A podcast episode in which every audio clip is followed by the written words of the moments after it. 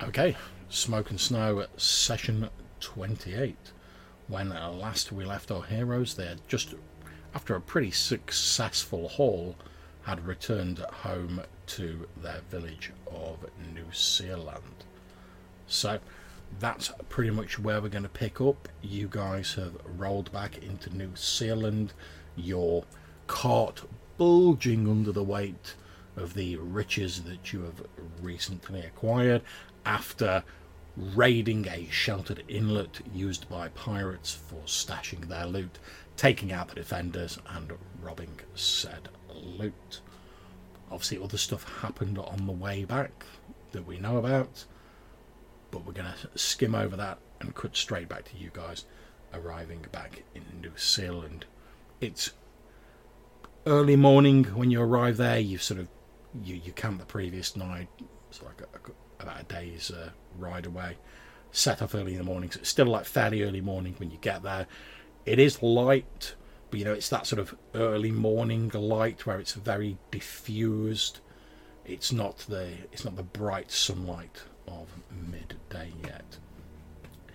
You arrive back in New Sealand. You you cross the bridge over the river. Obviously, the guards recognise you. They sort of greet you. You had past them. There's no problems with that. Everyone in the village knows who you are, and you rumble forwards into the village. However, as you get over the the bridge, you're just sort of getting into the village proper. You're moving through the the various like wooden buildings that are scattered around New Sealand. There's a few people sort of milling around, you know, people like going to the spot of early morning fishing, you know, checking on their animals, the people who need to be up early. When as you're walking through the village, you've just got off your cart, you know, you start to stretch your legs a bit. Obviously, you've been on the cart, a lot, you've been doing a lot of travelling, probably your joints are a bit sore, you've been sleeping in the wild, stuff like that. As you're so walking into the village, leaving your cart, you hear a familiar voice from behind you that you recognise as the voice of Alan Rivar, the the Ice Walker woman that you rescued from the pirates, the pirate slavers that you housed in New Sealand. You offered her and the Ice Walker children that you rescued a place to live in New Sealand. You hear her voice from behind you suddenly, suddenly shout, Defend yourself! What do you do? You say defend yourselves. Yeah. Well, actually, it was yourself, not yourselves, but And, she, and she's got a weapon drawn. Okay, so Brock, you you spin round, you look at this this lithe, sort of muscular warrior woman who's a ev- every inch an ice walker warrior.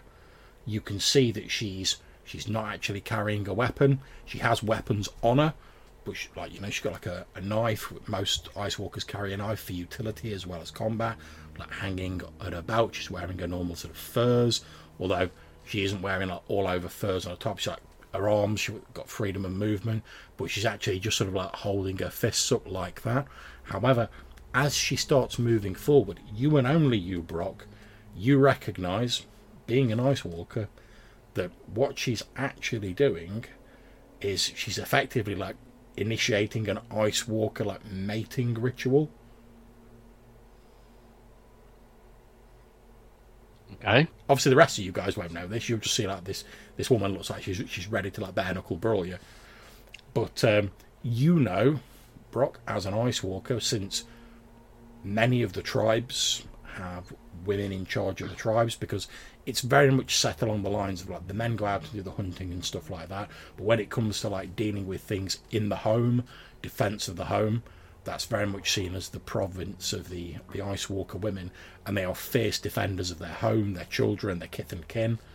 And it's pretty much the responsibility of the woman, when it's her time, to choose a strong mate that she thinks will help reinvigorate the tribe. Basically, because if they choose if they choose a poor mate, then the future of their tribe will suffer accordingly. Now, obviously, we know Lan Rivar's tribe has been pretty much wiped out for intents and purposes by these pirates. There's her and a handful of young children who won't come of age for many years. She's pretty much the only adult of her tribe left. Okay. And uh, she's a good-looking lass, is she? She she's a she's a very healthy, red-haired, muscular woman. Yeah. Are Okay. we? So sorry if I missed that part, but are we just now strolling in with our massive loot? You, you've basically stopped a little bit away from the village. You've got off the cart to stretch your legs. Yeah. You're sort of leading the cart rather than riding it, you know. So you just sort of, Mm-hmm. let's say, just can stretch your legs a bit, and then you've heard this shout from behind you. Brock's turned around and he's like, "Oh, I know what this is." Whereas you guys look round and there's just this woman chatting de- who you recognise, obviously, as Lan Rivar, shouting, "Defend yourself!" She's obviously looking at Brock, Yeah. and she, So she's giving it I'm- like the bare knuckle, like fist fighter, like you know, like street fighter, like moving backwards and forwards, like Yeah, dancing on the spot like a yeah, that sort of thing, yeah. you know. So yeah, I'm just like, you know, like ah, wh- whatever, whatever that is, and we need, we actually do need to get this stuff into the town and secure. So just leading the, like, I'll, I'll get the cart rolling again. Yep, you, like, you I don't need to deal with this. you so- continue leaning the cart forward. You're like, "Ish." Nah. whatever this is, Nah, mate. it's not dangerous. So Yeah. don't care. She, she makes no attempt to interfere with you going about your business and moving on ahead at all. Okay. Well, uh, seeing that uh, I've basically been challenged, as it were, I'm going to drop off my rucksack Okay. and sort of chuck off my gloves, or fur sort of gloves, uh, and I'm going to square up to her. Okay. So as as the um, the equipment falls with like a dull thump to the ground off the the no doubt oiled and toned body of Brock, you know, the early morning sun shining down, probably some inspirational power chords like starting in the background. you, you you see her like what looks like the faintest like little twitch of a smirk at the corner of her mouth as she like she nods at you and then she like drops down into a, a semi crouching sort of like ready to go stance basically like with her fists sort of held up. And you you know Brock that in this sort of this one-on-one sort of combat because it is a one-on-one combat obviously the idea is not to like actually like beat beat your enemy to death or anything like that. Yeah. the idea is basically just to like prove your strength. And the idea of like the woman challenging the potential mate is to like assess how strong he is and if he's a worthy mate because if he's not and she's like oh you know he doesn't put up i mean you don't even have to necessarily beat him you just have to put up a good fight but Yep. if you can't then it's like deems like oh know you, it's probably not worth taking this any further because you, you're not going to be a, a good strong continuer of the tribe Yeah. So I'll, I'll, I'll do a bit of sort of dancing around, you know, sort of going around. Um, and I'll move in with the intent to sort of hit her, but I'll on purpose leave an opportunity to see if she's, you know, like I'll let my guard down for a split second just to see if she's quick enough and agile enough to take advantage. okay that's absolutely fine so can you make me a strength check Okay.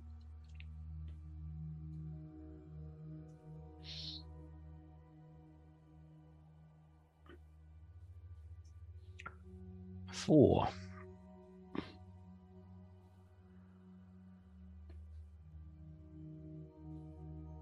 Okay so i'm sure that will no doubt be a success Oh yeah. Ah, there we go. The dice rolls just popped up. Splendid.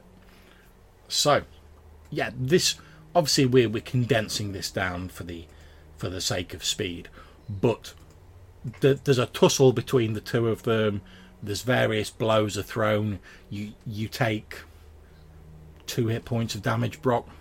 Mm-hmm. She takes a few like bruises and a few knocks as you sort of like going at each other. You can tell she's quite a skilled combatant. She's obviously very strong, very physically capable, and she puts up a good fight. You you obviously can tell from the way she's fighting, she's not actually really trying to injure you. The sort of hit point loss you've taken is just like, oh, you know, you catch like an elbow to the face or something like that. She's, she's obviously not actually trying to injure you. Her, you can tell from her sort of jabs and her blows, they sort of aim to basically like test your defenses rather than like, oh, I'm trying to beat you into the ground. And after a while, as this sort of wears on, it probably only takes a few minutes in like real time, but obviously it's all very fast, very quick. Eventually, because obviously you're you're a practiced adventurer, you've been doing all this uh, all this stuff that's kept you very physically fit. I mean, you you tote around like a double-handed sword, like it's nothing. Eventually, your your strength does start to prevail as maybe she's starting to get a little bit worn out a little bit sooner than you, because like you say, you're hardened by not only your ice walker life but also your life as an adventurer. So your greater strength does start to prevail, and eventually you you realise that like, yeah, you're going to be able to win this contest, but it's up to you how you choose to win it. So how, how do you bring this contest to its conclusion? Yeah, obviously, like you say, it will go on for a few minutes back and forwards. But I'll be looking to do the classic in this situation of getting a, a leg behind and sort of you know pushing her back and onto her back and and obviously pinning her down by sort of sitting on the stomach with her two arms held down, sort of face to face. In like Okay. a submission move, basically. Of Yeah, no problem. And that- and that's exactly what happens. As you as you do that, she as she's sort of like lying on the ground, she she holds her hands up like that. You've obviously beaten her in this test of strength, which was sort of the point of the whole affair. And as she sort of holds her hand up, she she looks at you and she say she says I accept I accept defeat. At least there is at least there is one man in this village who is worthy enough to help rebuild my tribe. Yeah, and with that, obviously, I'll jump straight up and offer her an arm to Yeah, pull her she- back to her feet. She, she takes the arm and you pull her back to her feet. She. Now, obviously, she's from a different tribe to you. Obviously, there's certain things in common, hence why you recognised what she was doing.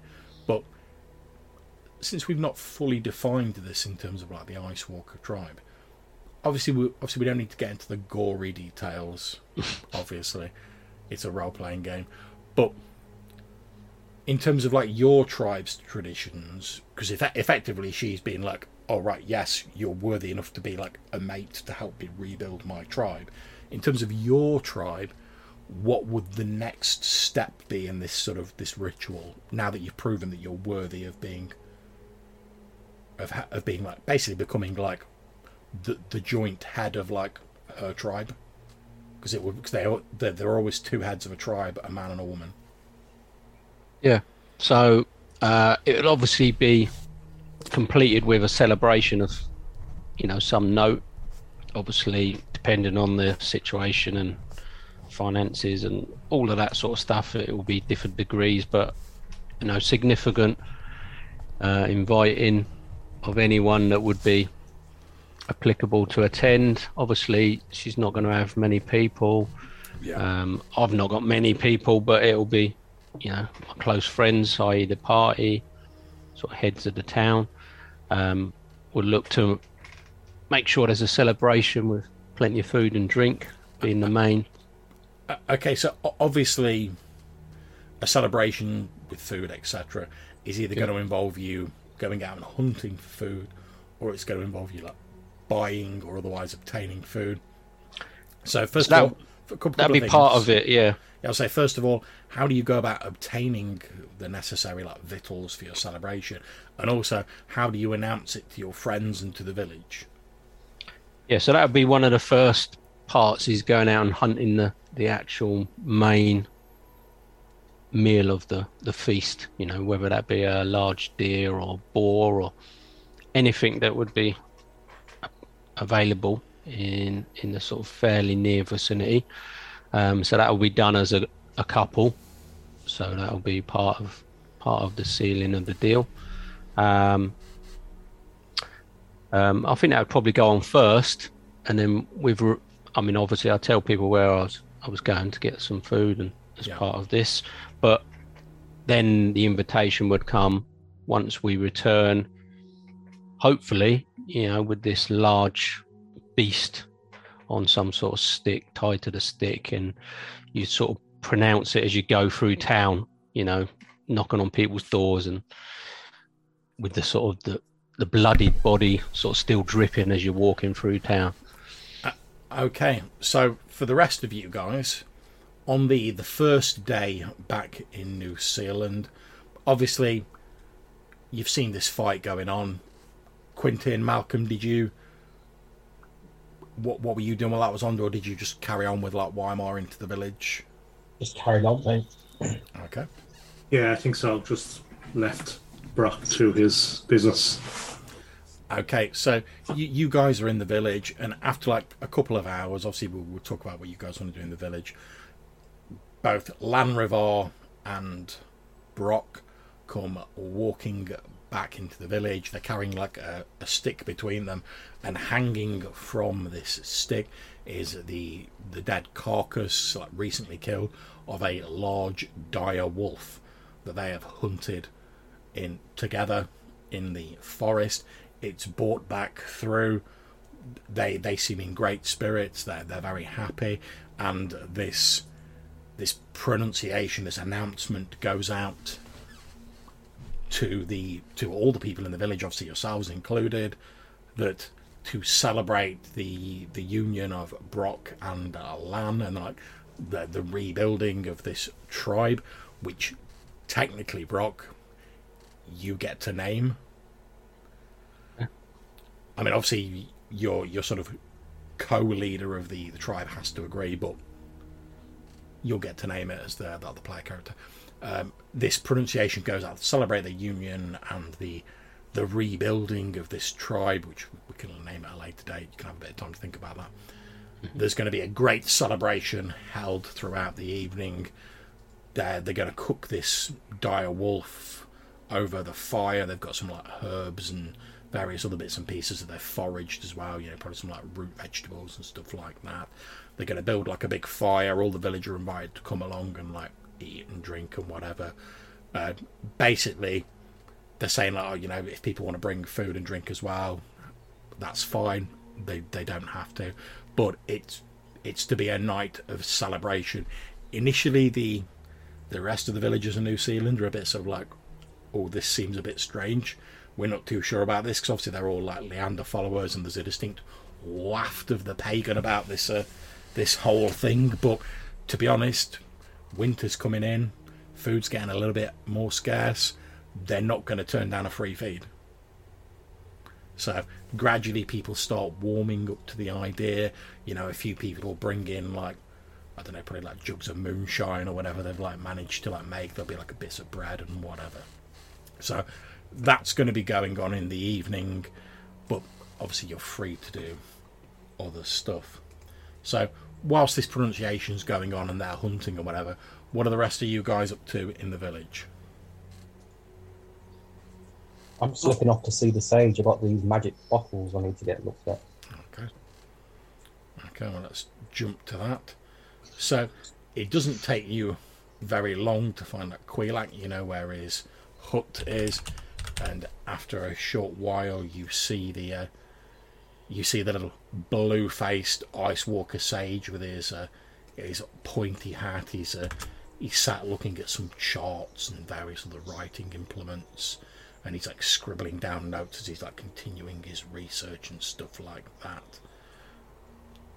And as you see, he's um, he's he's like puffing on his pipe, which occasionally he sets down on the table next to him. As you as you sort of open the door, there's not really any locks or such like. But as you sort of open the door, he looks up and he's like, "Ah, I, I didn't realise uh, you were all back in the uh, the, the village. Uh, what, what can I do for you, Quentin?" I found two strange liquids, Uh, okay. and as the only person around here with knowledge, you know, you, you see, he, he seems quite pleased that you've said that, although he's try he's doing a poor job of like trying not to show it. And he's like, "Well, I, I don't know that I'd say that, but um, I'm, I'm I'm certainly happy to, uh, to take a look at these uh, these strange liquids. Um, where where did you find them, if you don't mind me asking?" um, near a Wyvern's den. Oh.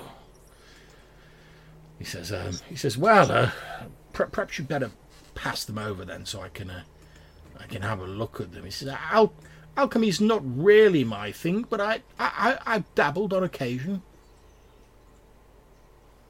I'll, I'll hand him over the iridescent and dark liquid.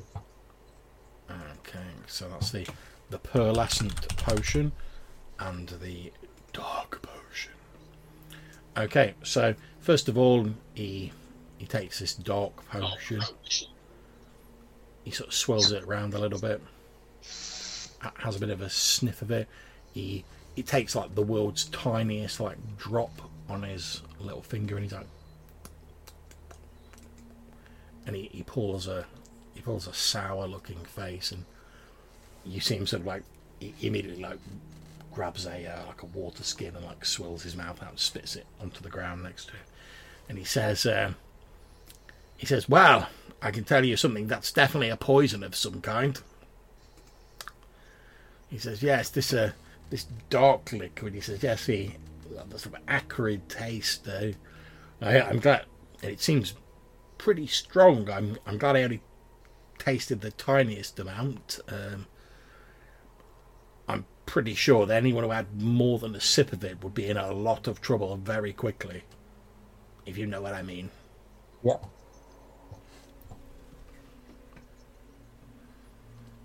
And he says, "Let's have a look at this uh, this pearlescent liquid you've got." And he again he repeats much the the same process. Only this time, when he takes like a tiny little dab on his, he sort of smiles and he says, "Oh, that's uh, that's entirely different." He says, uh,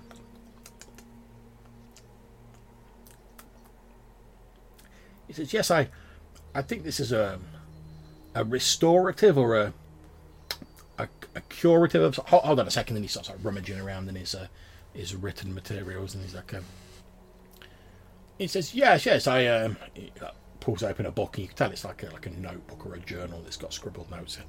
And he says, "Yes, I definitely a, a curative. Um, I- I would say this is a a general sort of a revivifying tonic of sorts. Um, you know, probably probably used to help restore people who have suffered uh, minor injuries or those suffering from um, ailments that prevent moving, that sort of thing. You know, muscular ailments, that sort of thing." That's great, thanks. obviously he, he hands the uh, he hands them back to you.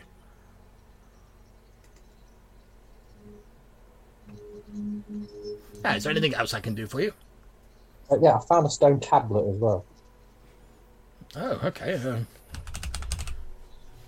right, well, if you uh, and you hand him over the priest's stone tablet, and uh, he, he looks at it and he says, uh, "Have you managed to decipher any of these uh, pictograms?" Uh, Some.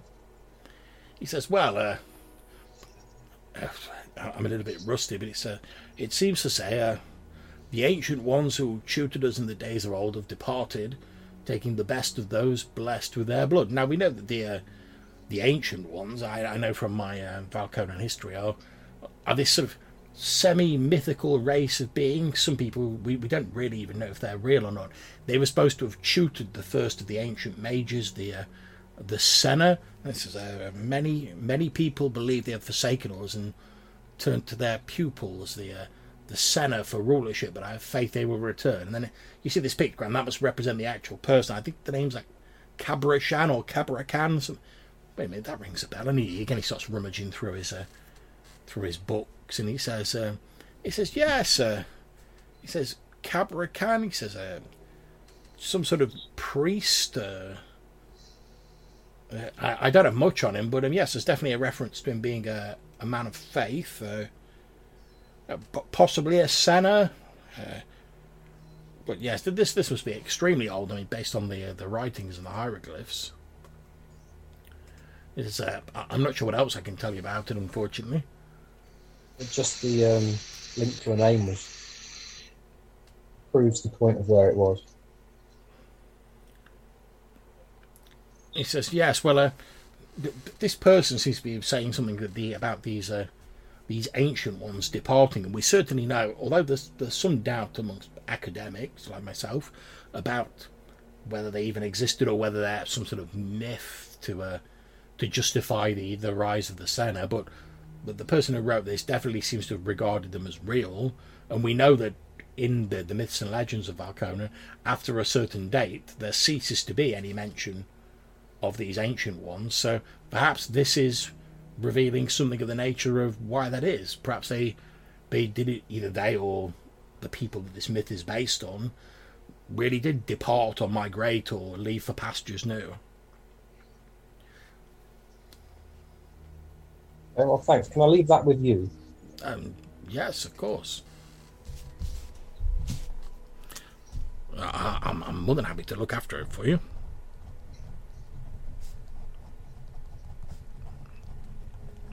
Is there anything Oh. else I can do for you? No, I'll just let you get back to your day, thanks. Ah, thank, thank you, thank you. And I'll remove that from your uh, your sheet. Obviously, you've still got the potions. Yeah. Okay. So, Malcolm, what are you up to? Um, so, I two things I think I want to do. So the first one is I want to grab Weimar and have a brief chat about the Shadow Elves and whether we want to go to this uh, moot or meeting and see them there. And does that does the fact that we're expecting them to be there change our stance, or are we still? Well, Because I'm not sure how I feel about them. If if we're going with the plan, I think we have to go to the moot, or I have to go to the moot. You don't have to, but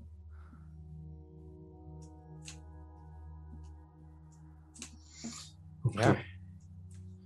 Okay, so we'll put our differences aside and yeah, I'd say for the moment, let's if for nothing else, let's just see what he's brewing okay. up there.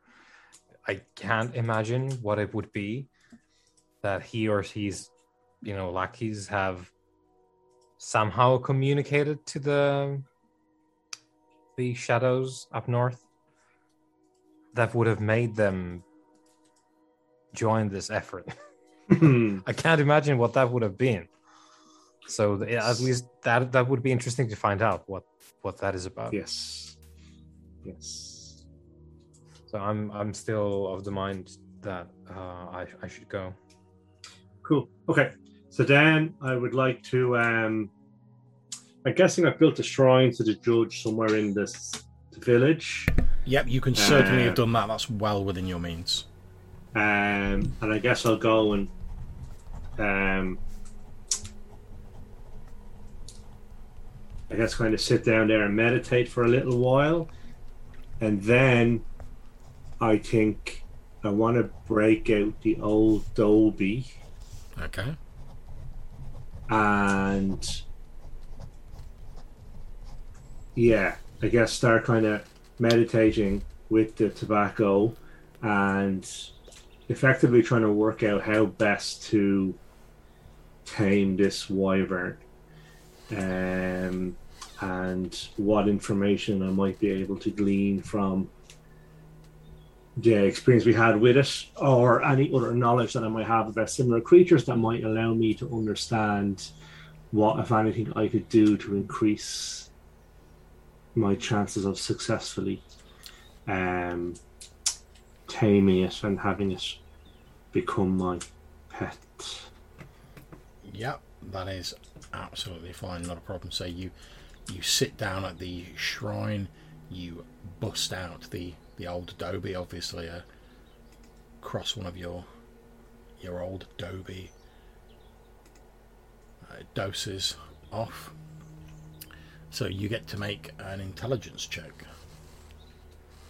You smoke it and you ponder how you might tame this wyvern.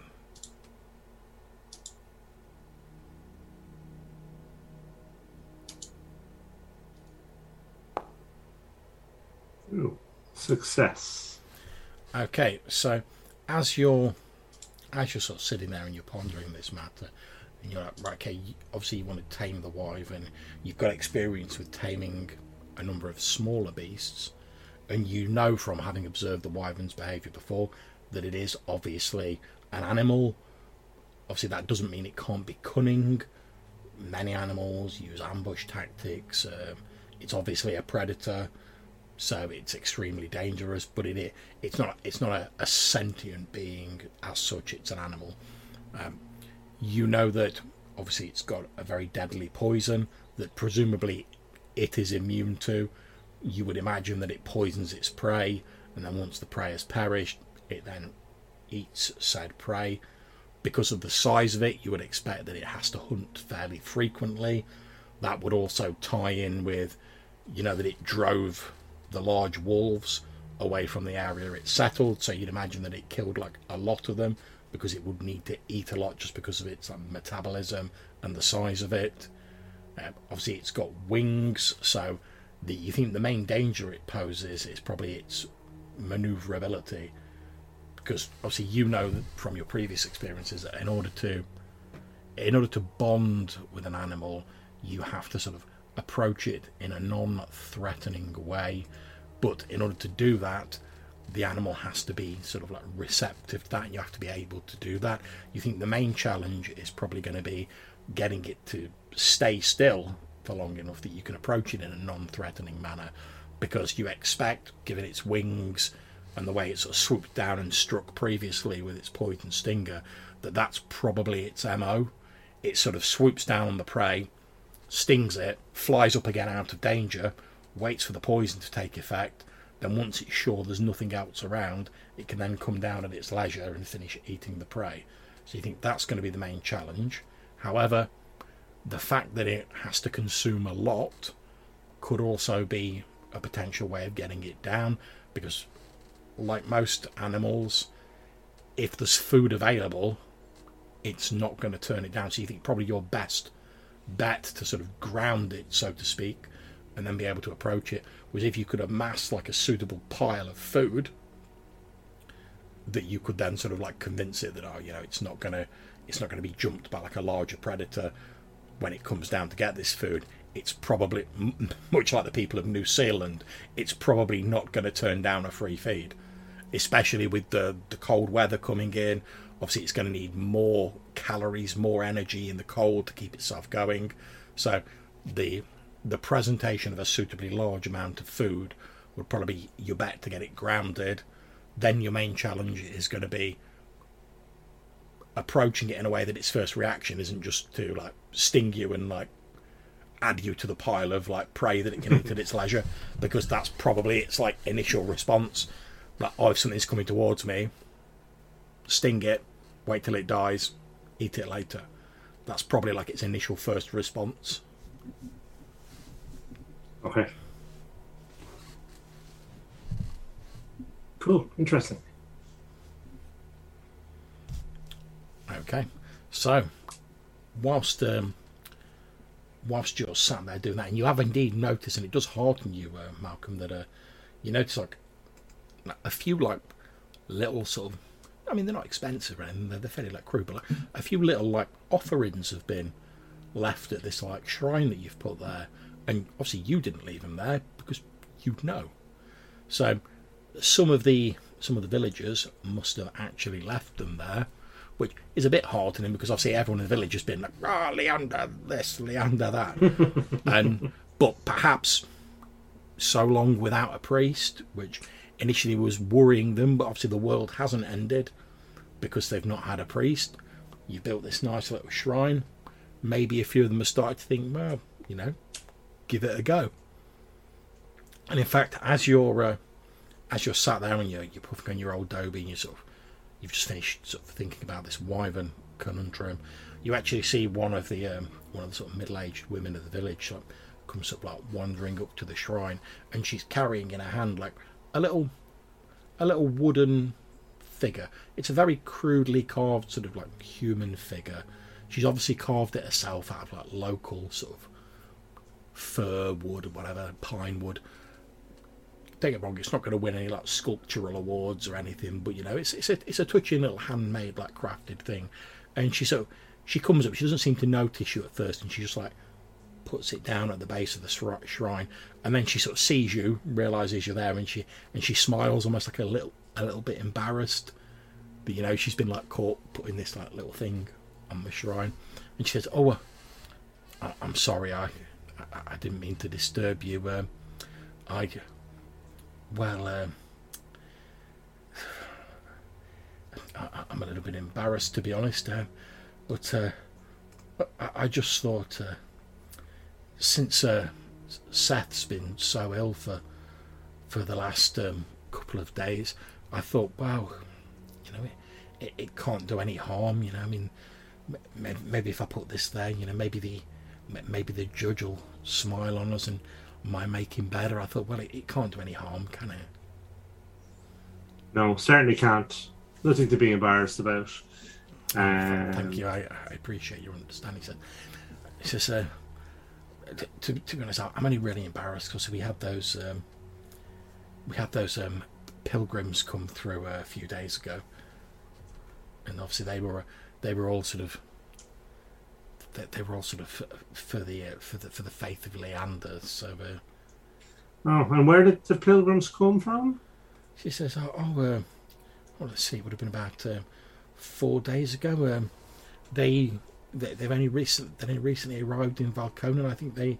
I mean, I, I wasn't directly involved in any conversation with them. I was just sort of like I, I overheard. Uh, I think they come from Tozan originally. Um, they they had they had a a, a priest um, leading them, and they, they were just passing through. Um, the uh, you know old Josiah, the uh, the headsman, he you you know how desperate he is to get a, a new priest in a New Sealand. He he tried to persuade them to stay here, but um, they, they they were they, they, I don't mean I don't mean to sound disrespectful, but they they, they were they were going on about um, fo- following the. Uh, f- Following the words of the the prophet Tozan, and they, they they were very polite about it, but they they declined his offer to stay in the village. Uh, they they said they were they were planning to found a little community of their own. Um, last I saw of them, they, they they headed further up the river to the north. Okay.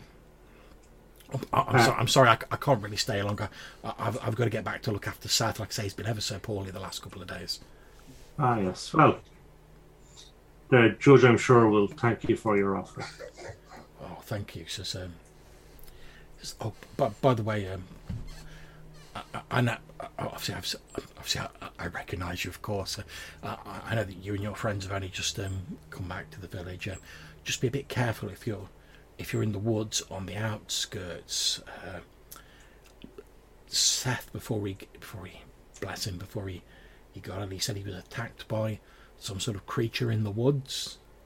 So um, if you're going out into into the, the woods, ju- just be careful and look after yourself. I w- I don't want anyone else to be. What sort of creature was he attacked by?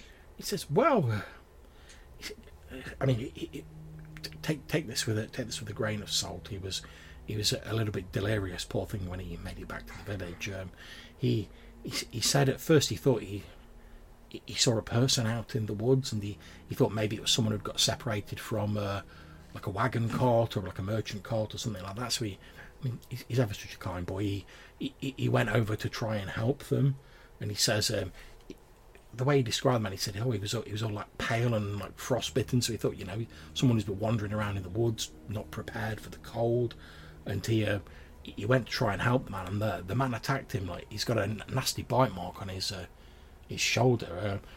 Uh, if if Seth hadn't been carrying a, a lit torch at the time, I which he, he- fended the whatever this man was off off with the torch, I, I should have think what had happened. Uh, he, he managed to stagger back to the village, but he, bless him, like I say, he was a, he was delirious and almost near collapse. Uh, the the village herbalist has been has been looking after him, but he just seems to be, be getting weaker and weaker by the day. And he, and Okay. he, he seems to have these horrible dreams. He, he wakes up screaming almost every night. I mean, I, I, I've, I, I mean, I, I'm I'm no herbalist, but I'm I've got a bit of knowledge of that area. Uh, and then she sort of says, "I'm sorry for S- Sally, by the way, um, Sally, Theodora. Uh, he, he, he wakes he wakes up screaming in the night, and I'm I'm doing my best with the, the herbs that the herbalist gave me, um, but um, I, I don't know what else I can do. Oh, perhaps I could have a look at him and see if uh, there's anything I can do. Well, well, if if you're sure, yeah, I mean, I, I I'd be. I didn't know you were a medical man, but I'd be a.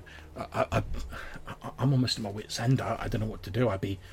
I'd be grateful of any. I mean, obviously, I've, I've heard about the deeds of yourself and your companions and how, you've overseen pr- protecting the village and directly protected it. And uh, I, I've heard the tales about you you visiting visiting the dwarves to the north and uh, stuff like that. Uh, but um, yeah, anything you could do to help, like I say, I'm at my wit's end. I don't know what else I can do. Yeah, well, I'm no medical man, but I know a thing of or two of the creatures of this world. So let me see if I can. Uh, yes, yes, of course. Um, I'll take you straight. And she basically leads you to one of the one of the sort of wooden buildings in New Sealand. And as you as you're sort of led in there, obviously it's the normal, you know, like straw mattresses, such like in these like long shared buildings. But you can see that obviously people have tried to like move their sort of mattresses away from one corner of the building to like give this guy some space. And like you can see that uh, a, very sort of rough like hessian blanket has been like strung up over one of the corners of the room to like section it off.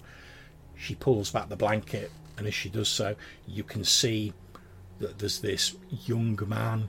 He looks very pale. He's uh, he's actually asleep and he's like he's very restful. He's like tossing and turning occasionally like groaning a little under his breath.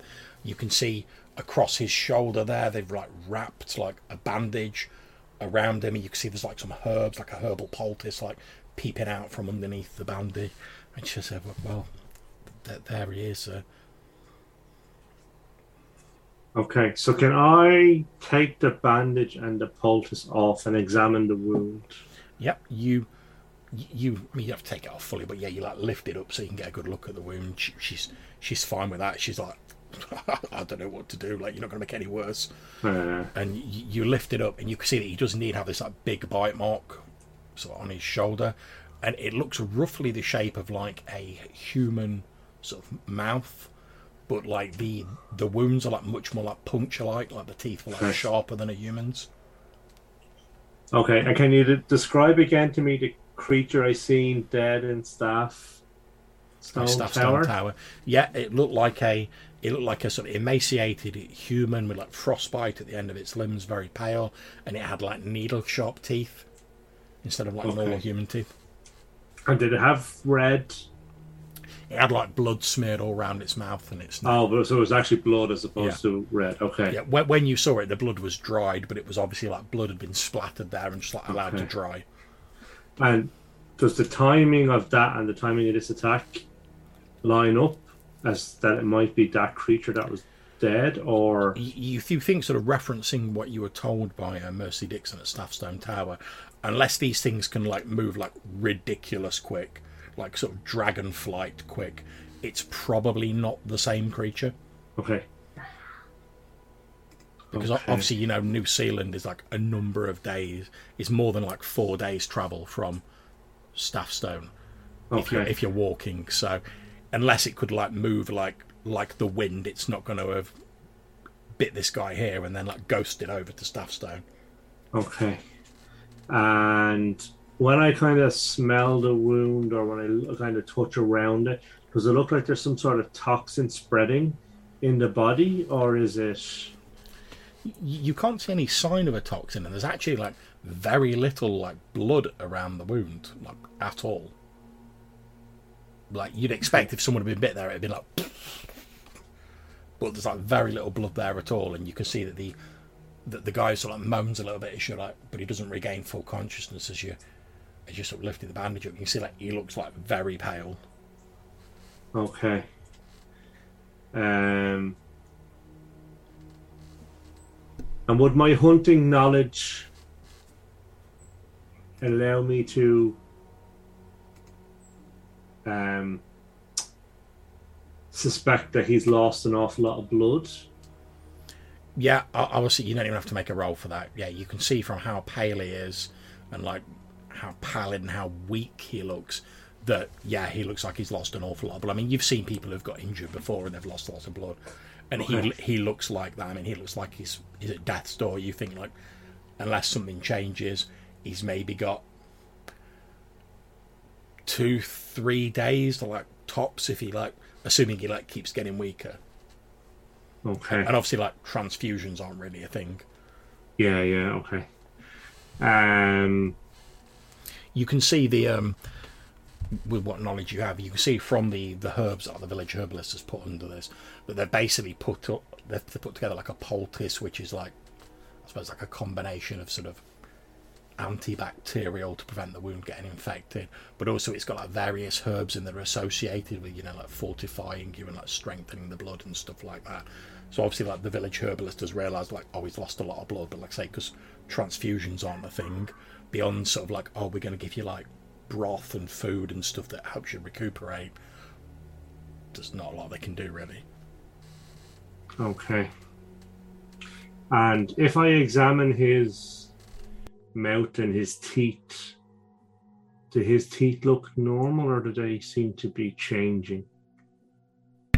okay you you like pull back his lips his teeth. First of all well i tell you what let- let's have some sort of roll. Maybe maybe a wisdom roll.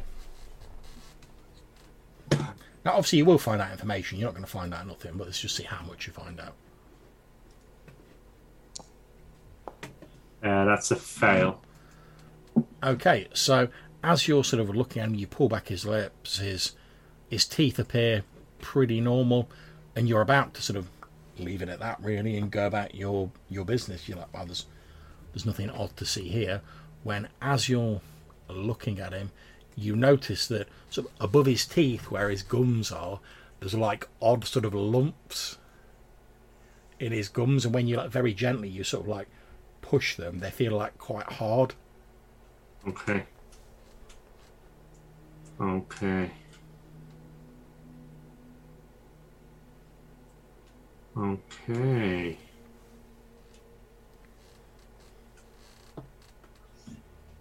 Hmm.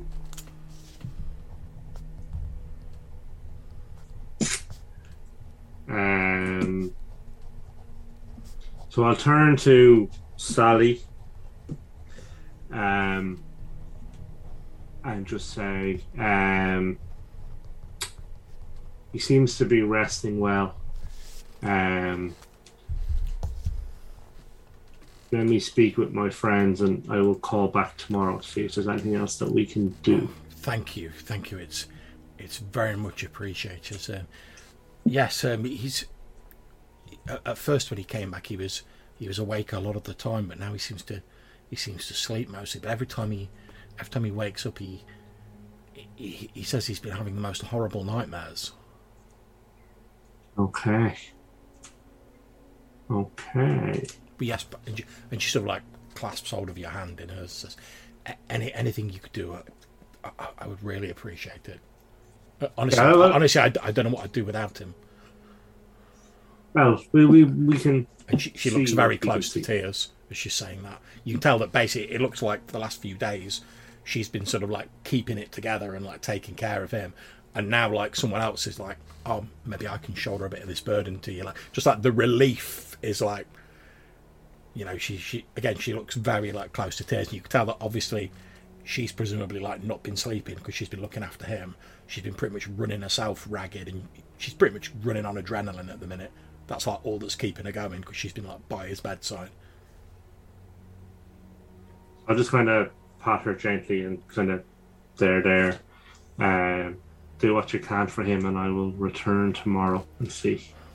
Th- thank you, thank you. And she she sort of goes and sits on a little like three-legged wooden stool next next to his bed, and she sort of t- takes hold of one of his like pallid, like thin hands in hers, and she starts sort of like talking to him softly, you know, sort of checking his bandages and stuff like that. Um, so, uh, do you want to skip on to Weimar and then I'll follow up with him afterwards? Yep, can do. So why not? Um, what sort of timey wimey stuff to do in the village? Yeah, we- yeah, we're in a bit of a sort of timey wimey situation at the minute. Yeah. Obviously, there's various stuff going on at different points in time, Yeah. but we're sort of just like we're keeping it all fairly loose at the minute. There's no need to like track minutes and hours and stuff like that. This is basically the first day back at the village. Yeah. Br- Brock's So- still like giving his like, "Wait, Brock, that's wolf celebration." you can hear him outside like shouting to the villagers that there's going to be this big celebration like, later on. Um, it's going to be straight to planning the sort of expansion and um, construction that we've been talking about. So probably uh, hanging out with the the sort of headman that we have in in the village. Yep. Um, do we call him mayor? he, he- he's just called the headsman of the village, or Yeah, he's just called Josiah. He's like, he's not bothered about Yeah. people calling him by his name. Yeah. So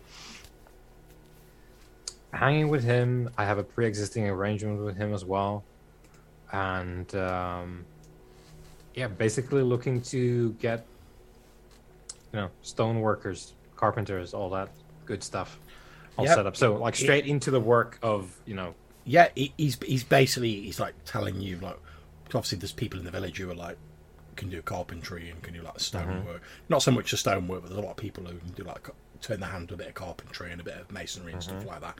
So he's basically telling you like who the best people in the village would be to like help you with this and that sort of thing. A- As you're as you're having this conversation, you see one of the um, one of the, the, the few remaining guards of uh, New Sealand comes uh, comes walking towards you and he says, uh, he says, oh, uh, uh, sorry, um, M- Mr. Lonegrove, uh, uh, heads, headsman, I, uh, uh, I'm so, sorry for disturbing you. Um, and you recognise it's like the guard who's like on the bridge. You passed him on the way in. He says, uh, "We've just had um, we just had one of the uh, one of the people from um, one of the forts turn up with uh, with this," and he holds out his uh, he holds out his hand towards you, Mhm. and so he's got a a note. basically, yeah, it's like a. You see, it's actually like fairly fancy. It's like a. Uh, Oh, is it a letter? it's, it's it's actually like a scroll with like some with some with some wax on it, and uh, you know, like a little ribbon coming off it. You recognise the the insignia of the fortress emblazoned on it. It's got like a little like purple and black ribbon coming out of it, and he holds out this uh, this invitation towards you. Yeah, I'll take a knife and peel off the seal and see what it says. Okay, no problems. So I'm gonna obviously I won't make you read it out, but I'm gonna, I'm gonna drop it onto your character sheet so that you've got it for future reference. There we go. So you open this scroll. It's a folded letter sealed with wax bearing the imprint of Fort Eastburn. The letter reads as follows To the Vanguard of the Immortals. In order to address the growing threat of opportunists from Rohaline that we will surely face once the darkness of winter has passed, I am inviting several concerned parties to meet up face to face at Staffstone Tower. Given your potential future stewardship of the as yet unnamed tower, now reassigned to be built within the bounds of New Sealand Village, it is our hope you will be able to attend. Please know that this is to be a meeting of minds, and any attempts at violence against any parties present will be looked upon with extreme disfavour. I have also made this clear to all parties in attendance. Yours, Lord Brannan, Fort Eastburn.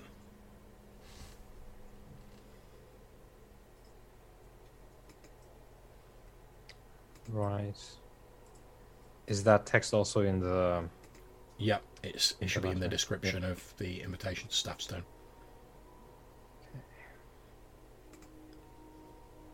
Uh, Here we go. Yeah. So looking for it in my inventory. Yep. So.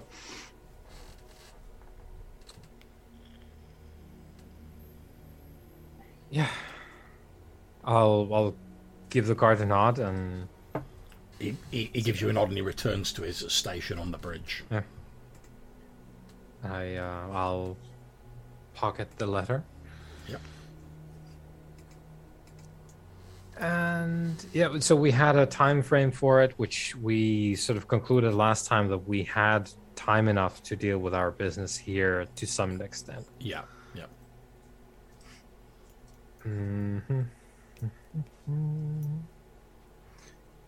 Yeah, yeah. So, yeah, basically, uh, Weimar's interest would be to get all the work started that we've been talking about. So, like, scope out the land, the two tower plots, actually go there, mark out the land, measure it. Um, yeah, start getting the lumber. Like, it's just construction a go go. Okay, no problem. So you start putting that into place. Yep. And this is for the second tower, yeah? Yeah, yeah, but uh, like we we want to have it all measured out for both of them as well. Yeah, yeah, that's uh, so that when they turn up with their uh, materials, presumably, um, we'll, we'll be able to say like, "Oh, we here, we have a plot for you." Okay, that's absolutely fine. Yeah, no problem. So you, obviously that's going to take a while, but you Yep. you crack on with doing that. So Quentin, is there anything else you're doing in the in the village while all this all this stuff's going on? Ah, I'm just staring at the river, mate, just watching it ice over.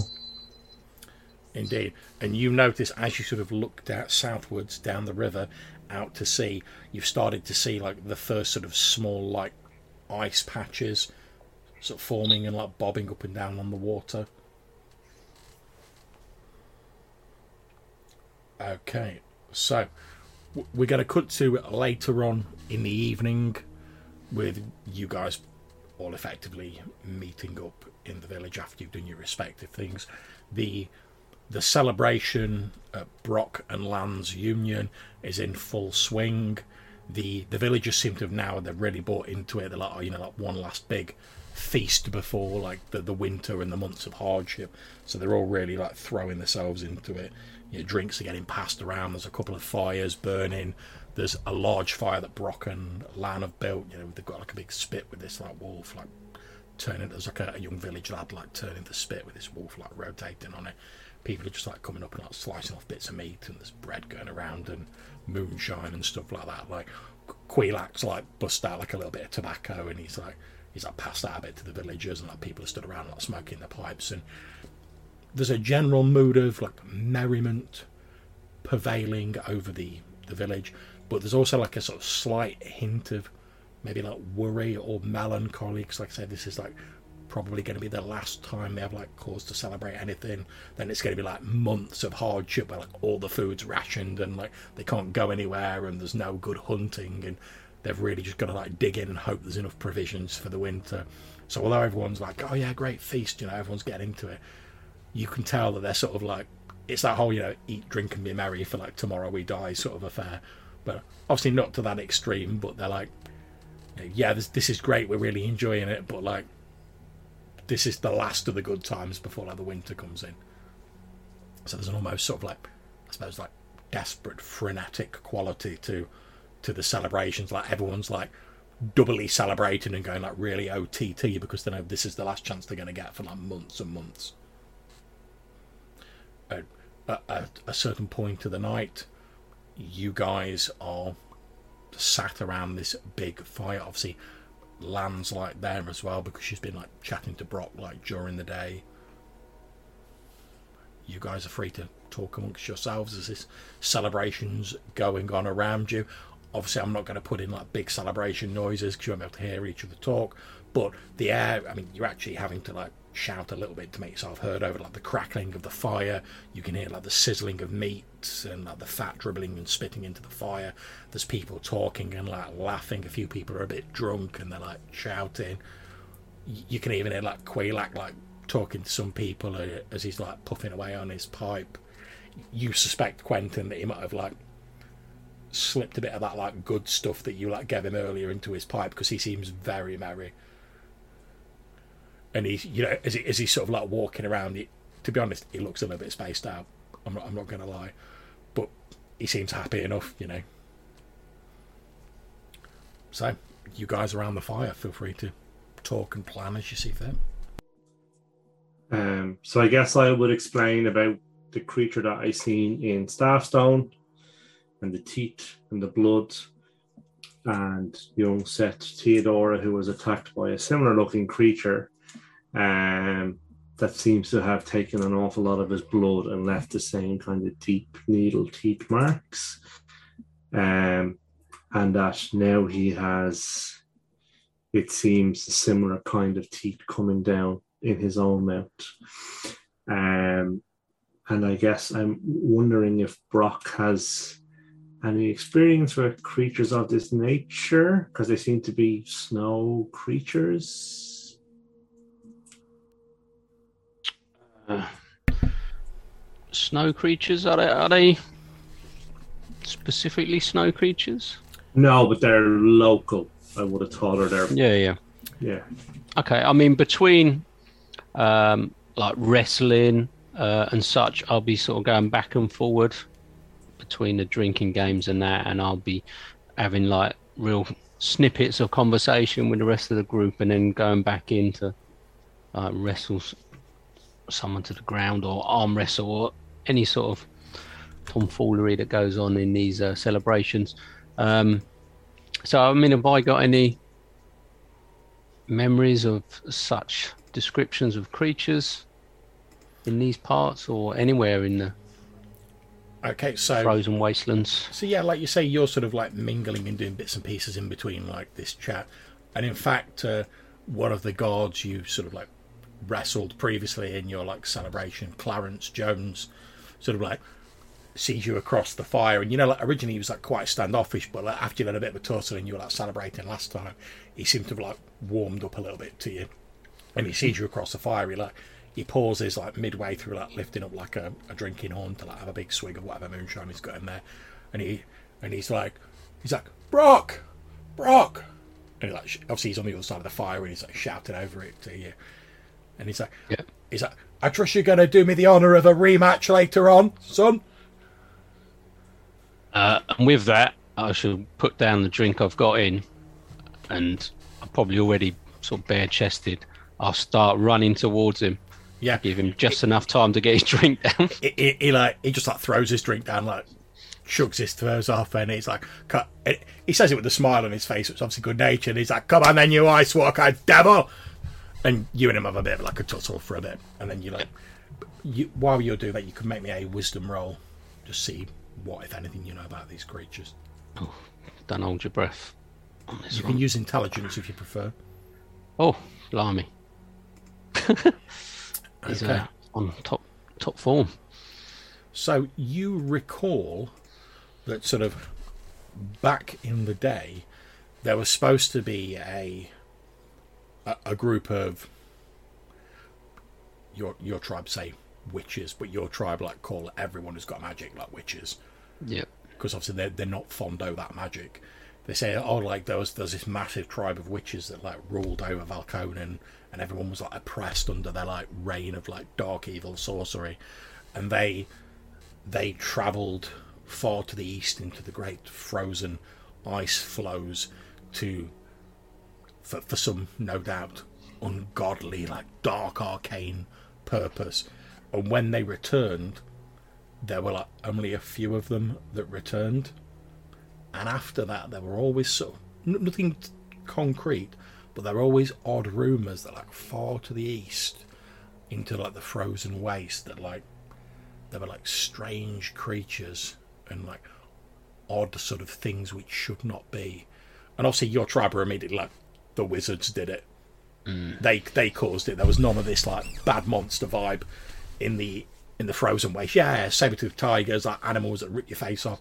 But like that's all like natural stuff. We're down with that.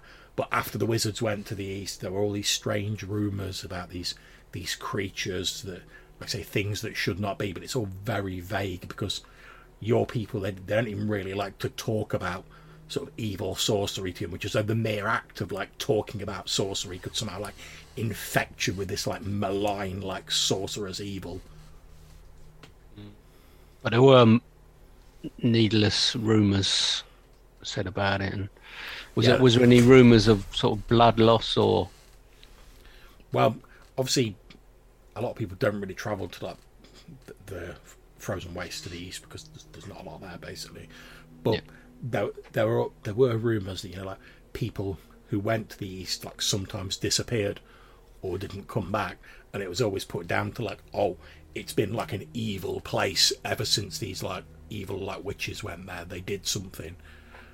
And like we we, don't go there anymore because it's like they, they've made it into a, a bad evil place but like occasionally like with like with any sort of tribe occasionally even amongst the ice walkers you get like some like headstrong young like warrior who'd be like oh i ain't scared of no like evil sorcery over to the east and they'd like they'd head over to like prove their manliness or whatever normally when they were coming of age.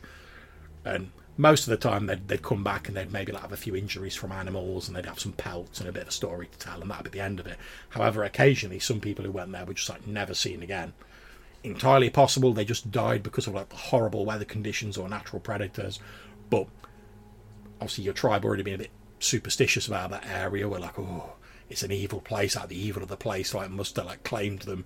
Oh that's why we shouldn't go there. And they, they were used as like a cautionary tale to try and discourage other people from going there. None that came back that then sort of went strange or died from sort of lasting wounds or anything like this.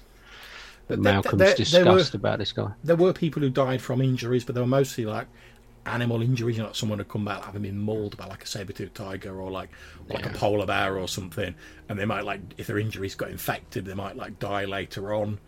Because obviously, like Yeah. n- not a lot of the magic means not a lot of healing magic as well. So occasionally some of them would die, but like nothing that was like otherworldly about it. It's just like, oh yeah, you ran into like a bear, you got mauled by it, you made it back, but like your wound was infected, or like you you were just like you'd lost too much blood, or you were too far gone. So nothing like overtly supernatural that you could like positively say yes, but there's always these rumours. But like Yeah. I say, your your people your people are like, oh, this area is evil, it's taboo. We don't talk about it because if you talk about it too much, like the evil of the place that these witches did might sort of seep into you and somehow like infect you even at a distance. Okay. Well, I'll, I'll relay that as best as possible to Malcolm, emphasising that I think it's down to the, the witches and, and wizards of the past that went out to the east. Um, I've not I've not come across anything like this myself. This this you know um, bites with what seems to be blood draining or something strange. But if if you want to go and investigate, then you know I'm happy to join you as always. Hmm. Which is indeed, I guess, is what to do about if this young man has grows these teeth and it's attacks people in the village. Is that what you think was happening? Seems rather fair, looks- far fetched, mm. but But yet he has the marks.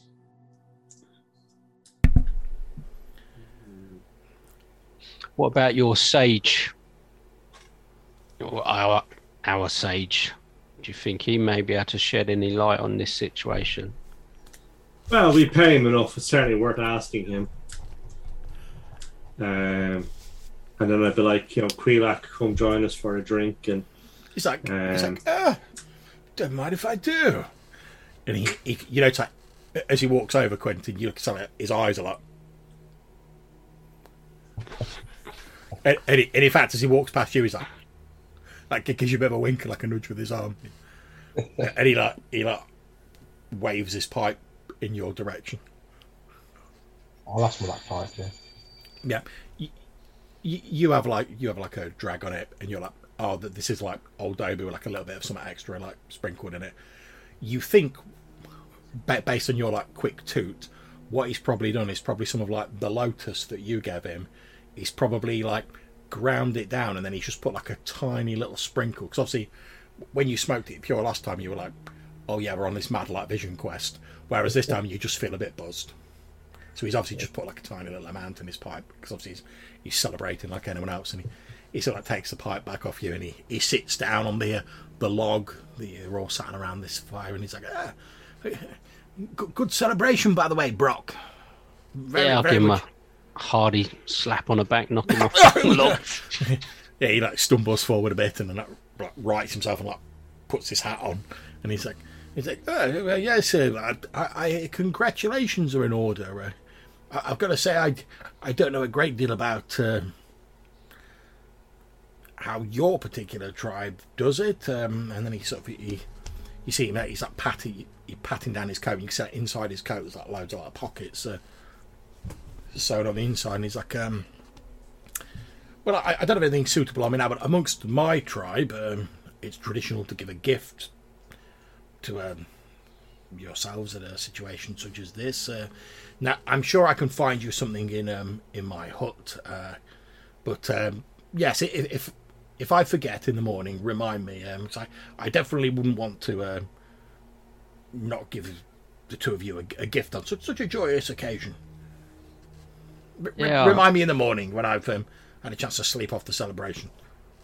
Yeah, I'll nod and uh, appreciate the offer, and uh, I'll say, "Oh, Malcolm wants to have a word," and I'll dash off to give another guard an arm wrestle somewhere. Okay, yeah, you dash off to like arm wrestle some of the guards. Uh, Quaylak turns towards the rest of you and he's like, "Oh, well, what, what can I do for you?" Um, we have an interesting story for you Oh, um, of an interesting creature that I have seen. Uh, and I'm wondering if you have heard of such a creature or know of creatures like this that drink blood and that have these kind of sharp needle teeth. he says, Um, "Well, there's there's many creatures that drink blood. Uh, several species of bats. Uh, some of the some of the the bears of the frozen north. Uh, uh, this creature looks more like a human. oh, um, Looks like a person, a pale person, frostbitten. Looks like a frostbitten. "Oh, uh, well." Uh, he says, "Let me uh, let me think." He says, "Well, uh, I, I don't know that I've got anything um, concrete for you, um, but I've." Uh, I- I'm sure, as you know, um, my people are my people are somewhat superstitious. Ob- obviously, I, I've heard, I've heard the well, and he of leans towards it. Amongst well, amongst my tribe, um, there was a there's a legend of a of a a man who travelled to the east and uh, d- didn't seeking to prove himself, didn't take enough provisions or wasn't sufficiently shielded against the elements. And uh, when he was at his uh, when he was his wits' end and he was he was lying there dying in the snow, uh, as he lay there dying, uh, an evil winter spirit entered his body, and when he returned back to his tribe, he was he was not the same man he once was, and he he had strange appetites that he the, the spirit within him required to to nourish itself. And so there were certain cha- his, his hands grew like long and like claws. And he was said to have he was said to have teeth like tiny daggers Hmm. And do you know if there is any way to drive the spirit out of the body?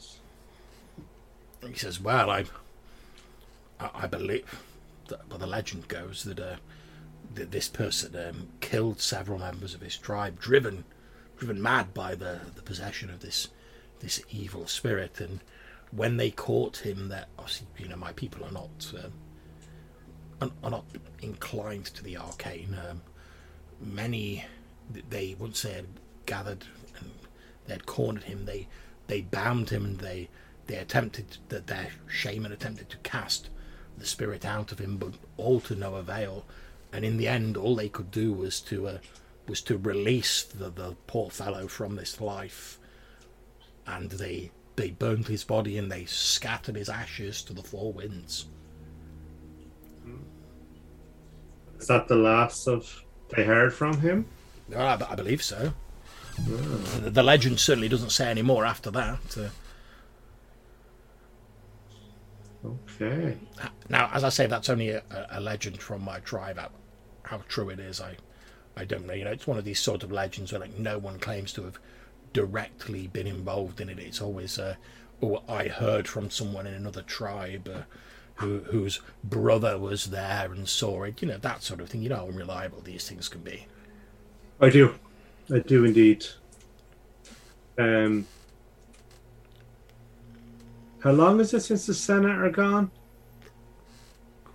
A long, long time. Okay.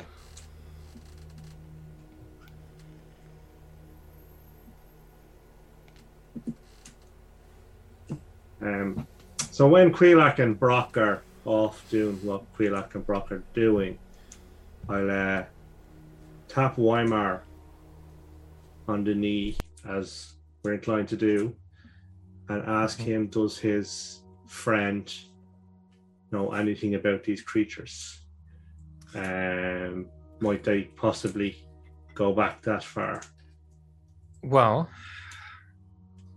I um I suppose I'll I'll put a hand on the hilt and uh, think at the sword.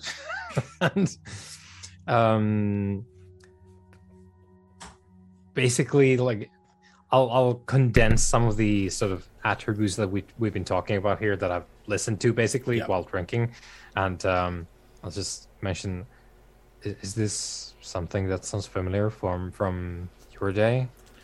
Yeah, back back all that time Okay, as you as you grab hold of the hilt of the sun sword, but before you even have like a chance to like think that out, yeah actually project it, yeah. it- it's it's very strange. Do you remember like back in back in the old days when you used to have Mm-hmm. like multiple like landlines, land phone lines in a house, and like if someone was using the other phone, Yeah. you'd like pick it Yeah. up and you'd hear the conversation going on.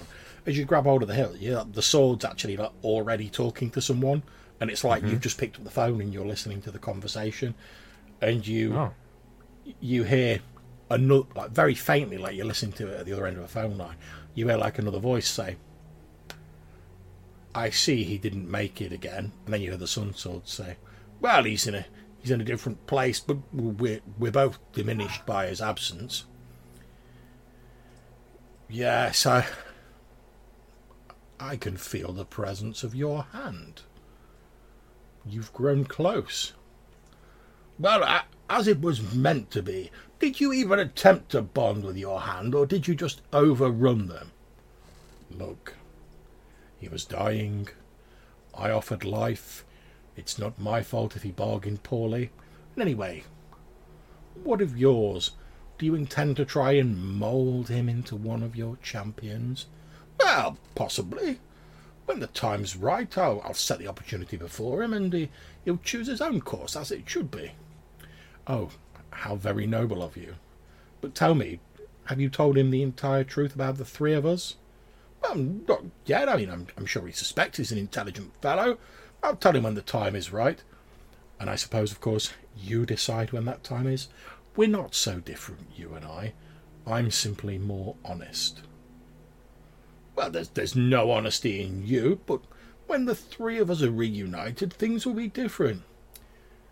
So you say, but since it's unlikely to happen, I will just continue to carve out a place for myself in this dreary, dreary world. Well, until we meet again, farewell. And then that conversation cuts off.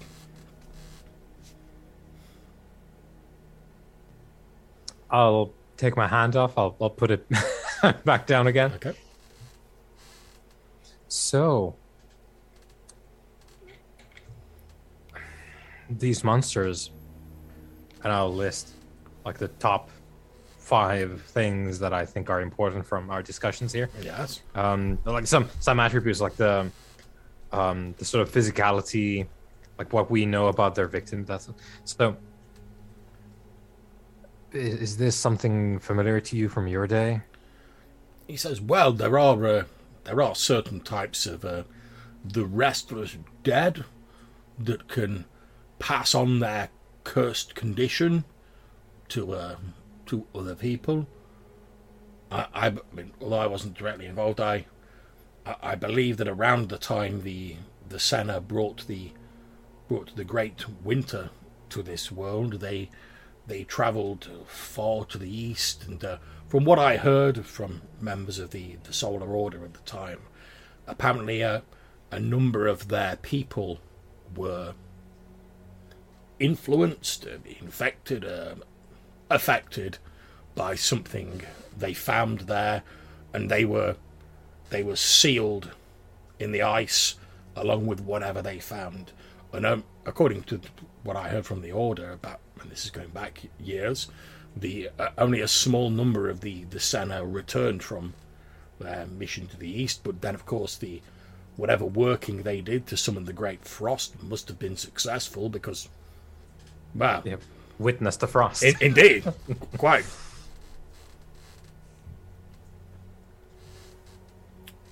Hmm. Right. Well, I'll I'll share my little snippets here with Malcolm. It's like I, I think we'll we'll probably have to. Wouldn't it be wonderful if we could actually find one of these, aside from, you know, she she of the green, in the cave?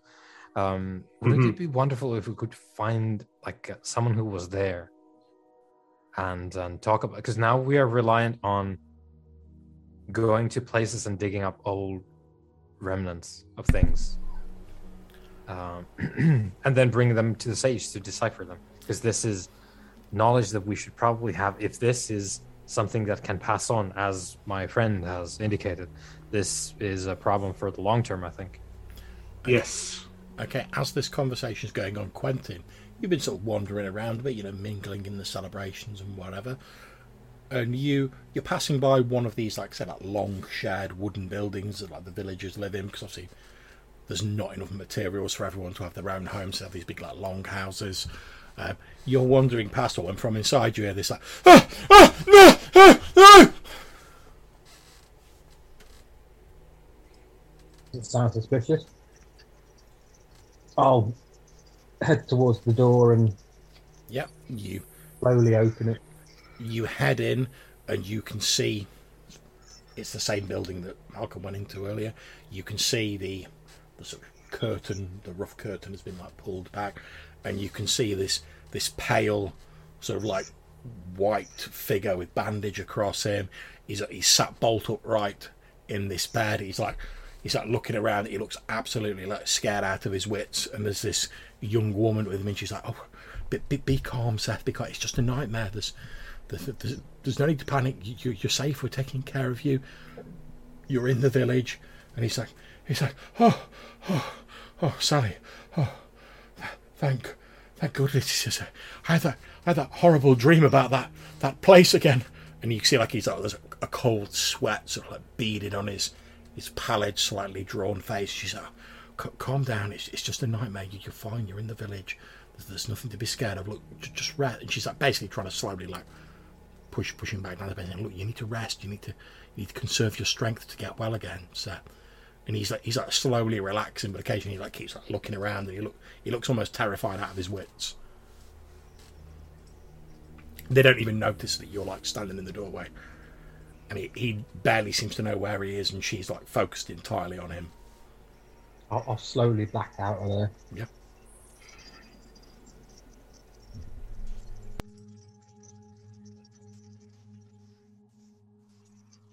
Yep, you slowly back out. I'll, I'll look for one of the party, whoever's closest to me. yeah, you you wander back over to the fire. Uh, Brock's like arm wrestling one of the guards. Uh, there's a lot of laughter and merriment as like people are stood around and they're like egging on, you know, like their, their favourite person to like win. But it's all in like good natured fun. Um, you see Weimar and Malcolm are sort of sat there chatting to each other. Quelax like wandered off and he's like talking to some people. I'll tap Weimar on the shoulder. Hmm? Um, there's a guy having some serious nightmares about going to a place. i'm sorry to hear that Yeah, Um, he doesn't look right. He's pale as oh well. The coming you, snow. you think he's sick i'll sort of put down whatever we're drinking and get up and Obviously, you hear this as well, Malcolm, because you're sort of there as Quentin comes up. So I'll join as well. Yep, you you you wander back over to this uh, this building. You see it very much as I described, although the uh, the, the young man Seth he's still awake, but he's like he's now like lying back on the bed. He's got like a rough hewn blanket pulled up tight around himself. He's shivering and like say cold sweat. He looks terrified. You can see the you see Sally is still sort of like over him, and she's she's talking to him softly, trying to keep him calm, trying to get him to relax. You know, saying he needs to keep his strength. She's like trying to get him to eat like a little bit of broth, but and he eats a little bit of it, but he's obviously like he- he's very vaguely knows where he is, but he looks absolutely terrified.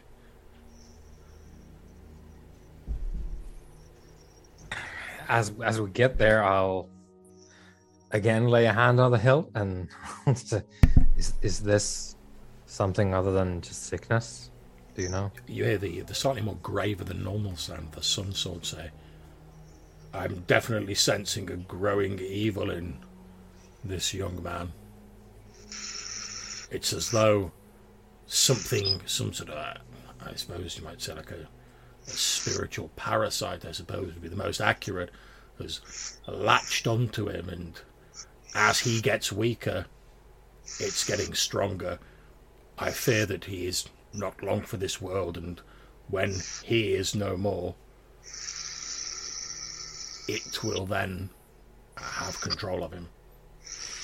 I'll take the the belt off, and I'll take the scabbard, the sword. I'll pull the sword a little bit so that there's a little bit of the blade. I'll just like gently Yeah, touch it on whatever. You should do like there's a little beam of light, like uh, Yeah, it's not not the full like uh, it's just like yeah. It's, it's not the whole choir. It's just the the one yeah, uh, sort of chorister. just sort of comes out, and a bit of the the light plays over young Seth, who's like lying on this bed, and he doesn't like burst into flames or anything ridiculous like that, but he looks like noticeably uncomfortable when the light touches him. I'll lower it down slowly, and then then we wait for the the smooch. There we go. and uh, uh, yeah, I'll I'll lower It's, it it's down not, it's not just Brock celebrating, you know, man.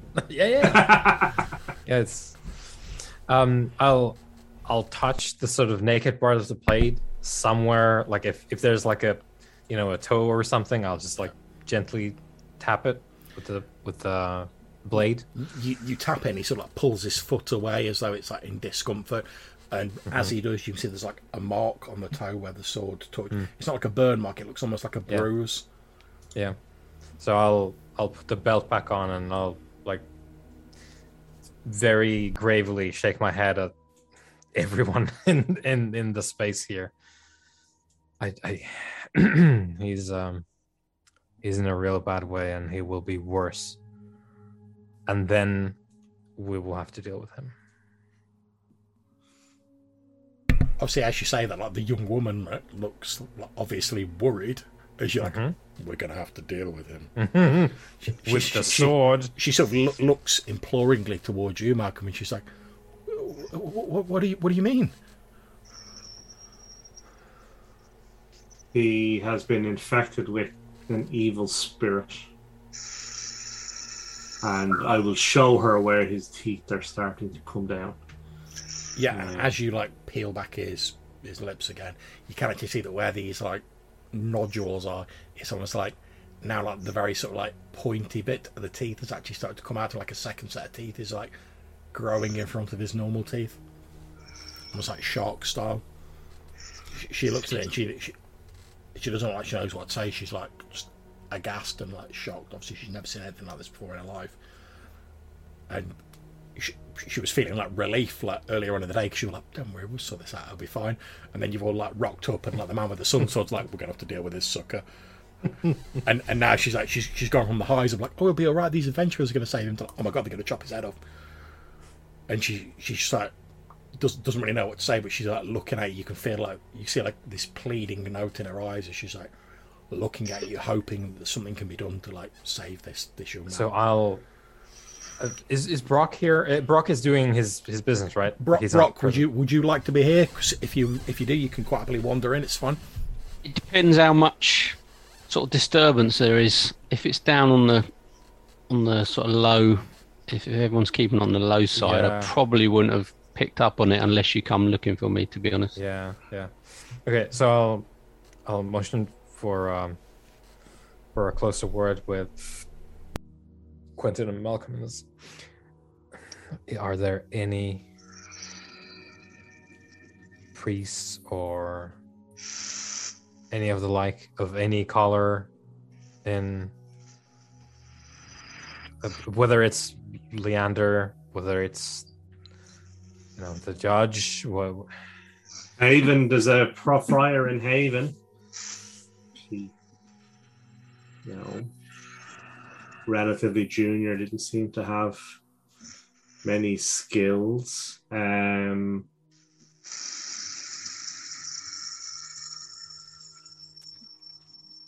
I don't think this one's long for the world. no. And I wonder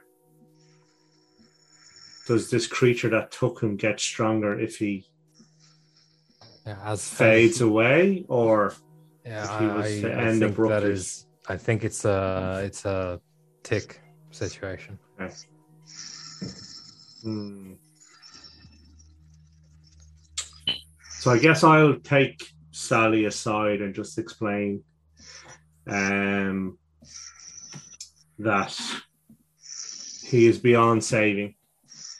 Um, he is turning into one of these creatures. She's like, surely not. I mean, he's, he's yeah, I know he's injured. He's a, he's a little sick, but But you've seen the teeth. The teeth. He will use the teeth to bite someone else. And then horrified.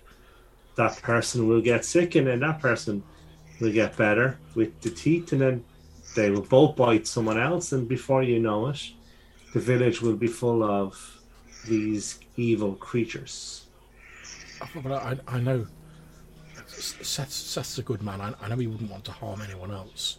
I, certainly know he wouldn't want anyone else to get sick. um so At which, point you actually hear the sort of slightly sort of groggy, like sort of sickly sounding voice of Seth, who's sort of lying back on the bed, and he's like, I, I, I saw it. He he barely even seems to know where he is. He's like, I, I saw it again, Sally, when, when I was asleep. The, the, the white city in the snow. I, I saw it again.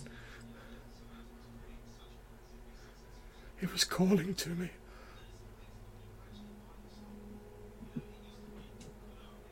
Um, Sally, what else has he said about the city?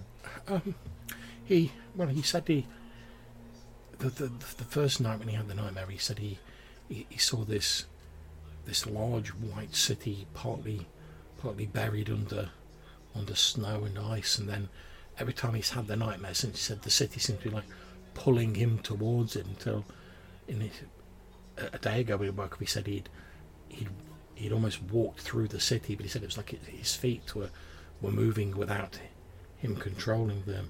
And he said he uh, he said he, he he mentioned he saw a he saw a, a frozen figure sat and she she looks like a little bit disturbed as she's telling you. This is he said he saw a well well he, he described it he said he, he said he saw a, a red king sat on a sat on a skull throne. And he said that the last time he had the first time he had he said he was sat there frozen. And then the, the last time he he said that the figure seemed to be like stirring slightly, and he felt as though it was it was the figure that was calling to him.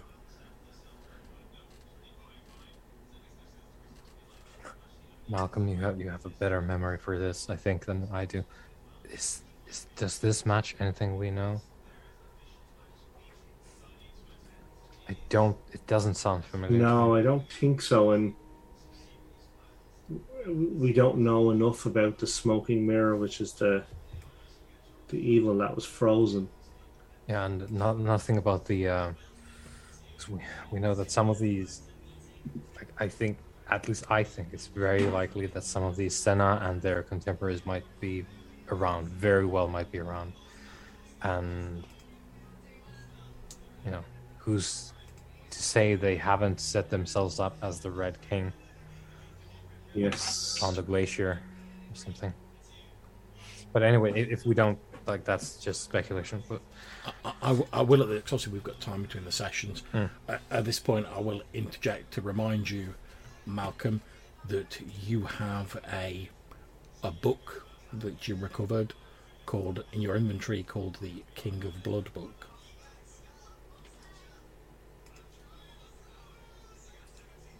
I, that's probably not it. I, It's- I don't. I don't think.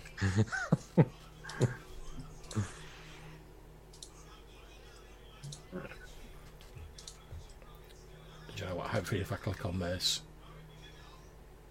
you guys may be able to see that.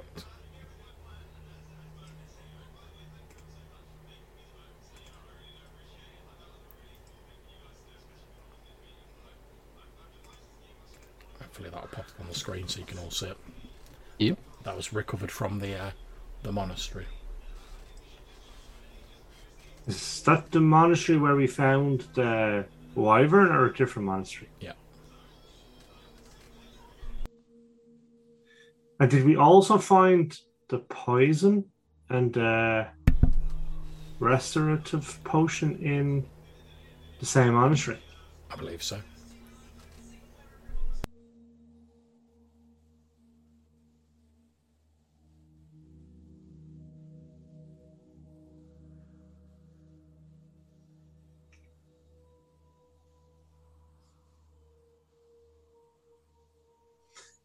King of Blood.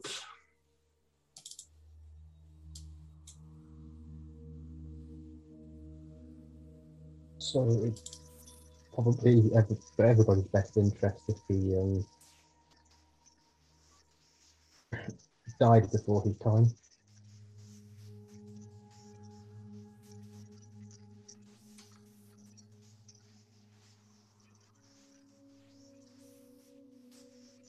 So I guess I'll bring Sally outside and try and calm her down. And um, Okay, at this point, normally I wouldn't ask for a roll for this, but given everything that's going on, obviously she's going to be very difficult to calm down, so I'm going to ask you to make a charisma roll.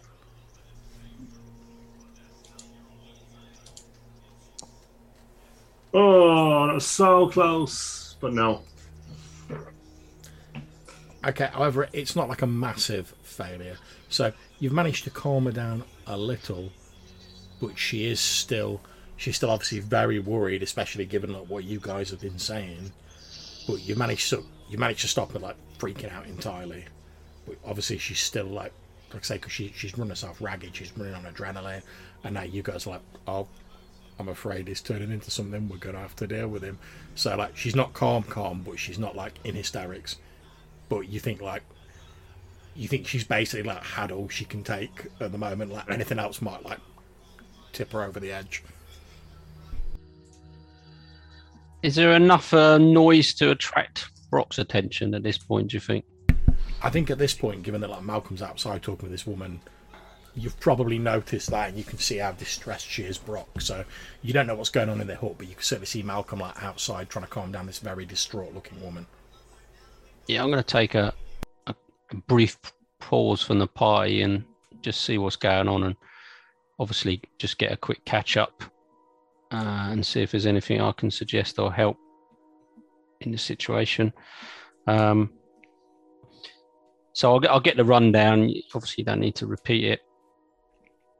Um, I was going to say, with things like this, I mean, it must be magic somehow involved. Can we not just cut off the head of the snake? Would that not resolve the issue? And maybe, I, I think what we're doing right now is seeing if there's any other way to solve the issue. but will that not remove the curse of this poor fellow if we kill the, the person who put the curse on us? Oh, uh, I, I wouldn't know. Well, Which is why it would be very helpful to have someone with expertise on the matter. But we don't. So. As as you're saying that, Wymore, y- you actually hear like a coming from like near your hip.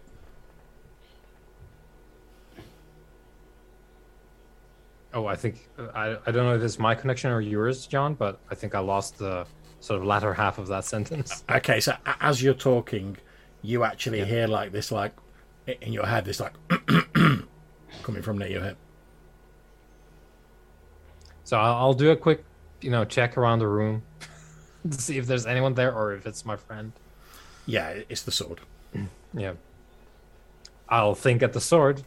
Yeah. Do you have something to contribute? The, the sword says, uh, "Well, technically, uh, your friend is correct. If you can, if you can slay the creature that has uh, infected him before he- enters the final stages, then." Assuming his body can survive the changes it's already gone through, it may be possible to save him, but uh, given the look of the poor fellow, I'd say he's got a day, two tops. Any way to track these things down? Well, uh, they, gi- given that they are of human like a body, they they would presumably only travel at the same speed as a human. If he was, if he was attacked by this creature a day or two ago, then it shouldn't have got too far. But as for where it's actually gone, uh, it, it would leave tracks like anything else. Presumably human. I, I would assume so. I'll um, I'll turn to uh, the the group here. So that's something that is is worthwhile to investigate. I think. Uh, basically, we have two options here. Um, we I wouldn't count on the the young uh, spiritualists that Malcolm you you referenced earlier. So uh, I would say two options: either we deal with this here, I deal with this here, or we head to where this happened. Malcolm, Brock, will look for tracks. They're going to be human tracks, boot prints, such as anyone else, and we make a wild shot in the dark of finding the um, I suppose the the previous link in this chain. Well, let us do that and have the guards tie young Seth up so that if he does, if the evil does come true, he uh, doesn't harm anyone else. Well, why don't we take him in the, with us on the wagon? And if we have to deal with him, at least we'll be out of town and less distressful. Is the place we're going to um, wagon friendly? The uh, the chapel. Yeah. Yeah, you, you can get there with your wagon. I mean, it'll take a bit longer because obviously you have to go around the trees and whatever. Yeah, But yeah. yeah, Or just a single horse or something, maybe. Mhm. Let's bring the wagon for comfort. I think it'll be less distressing for this lady Hmm. and the rest of the village if we do have to do the unthinkable. So I will go back out to Sally, assuming she's still outside, and say that we think we have a plan to find the creature, and we will bring Seth with us to try and save him from this evil. maybe another charisma roll. Um, that is a success. Okay, she, she looks a little bit hesitant and a little bit worried. You notice she sort of casts like a sort of slightly rueful glance in like Weimar's direction, and uh, but she's like, "Well, if if you're sure it's the only way," and like I say, I know, I know he wouldn't want to hurt anyone else.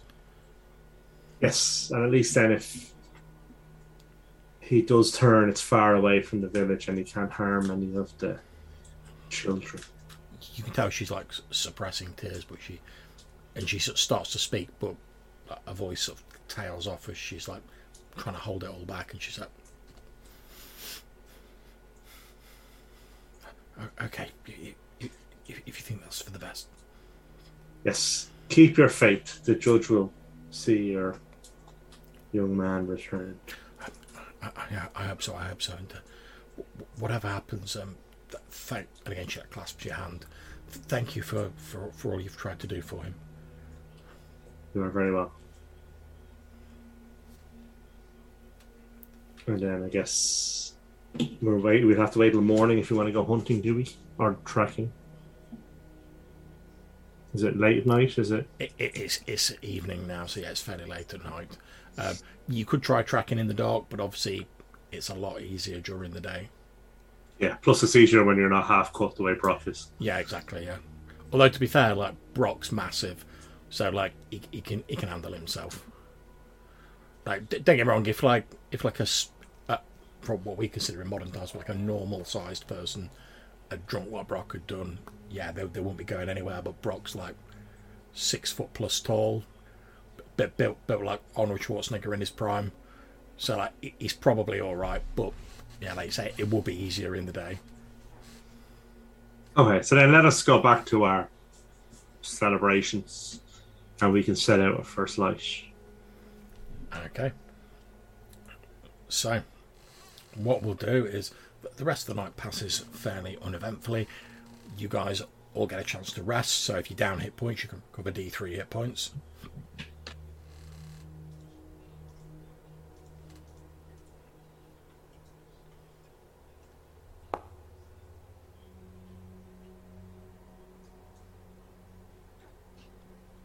Okay.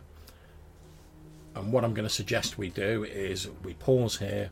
We have like a 10 minute comfort break, use the facilities, refresh your drinks, etc. And then when we come back, we'll jump straight into the next morning. You guys setting out from the village. Does that sound okay for everybody? Yeah, perfect. Okay, lovely. We'll have a 10 minute break then. Back in 10. I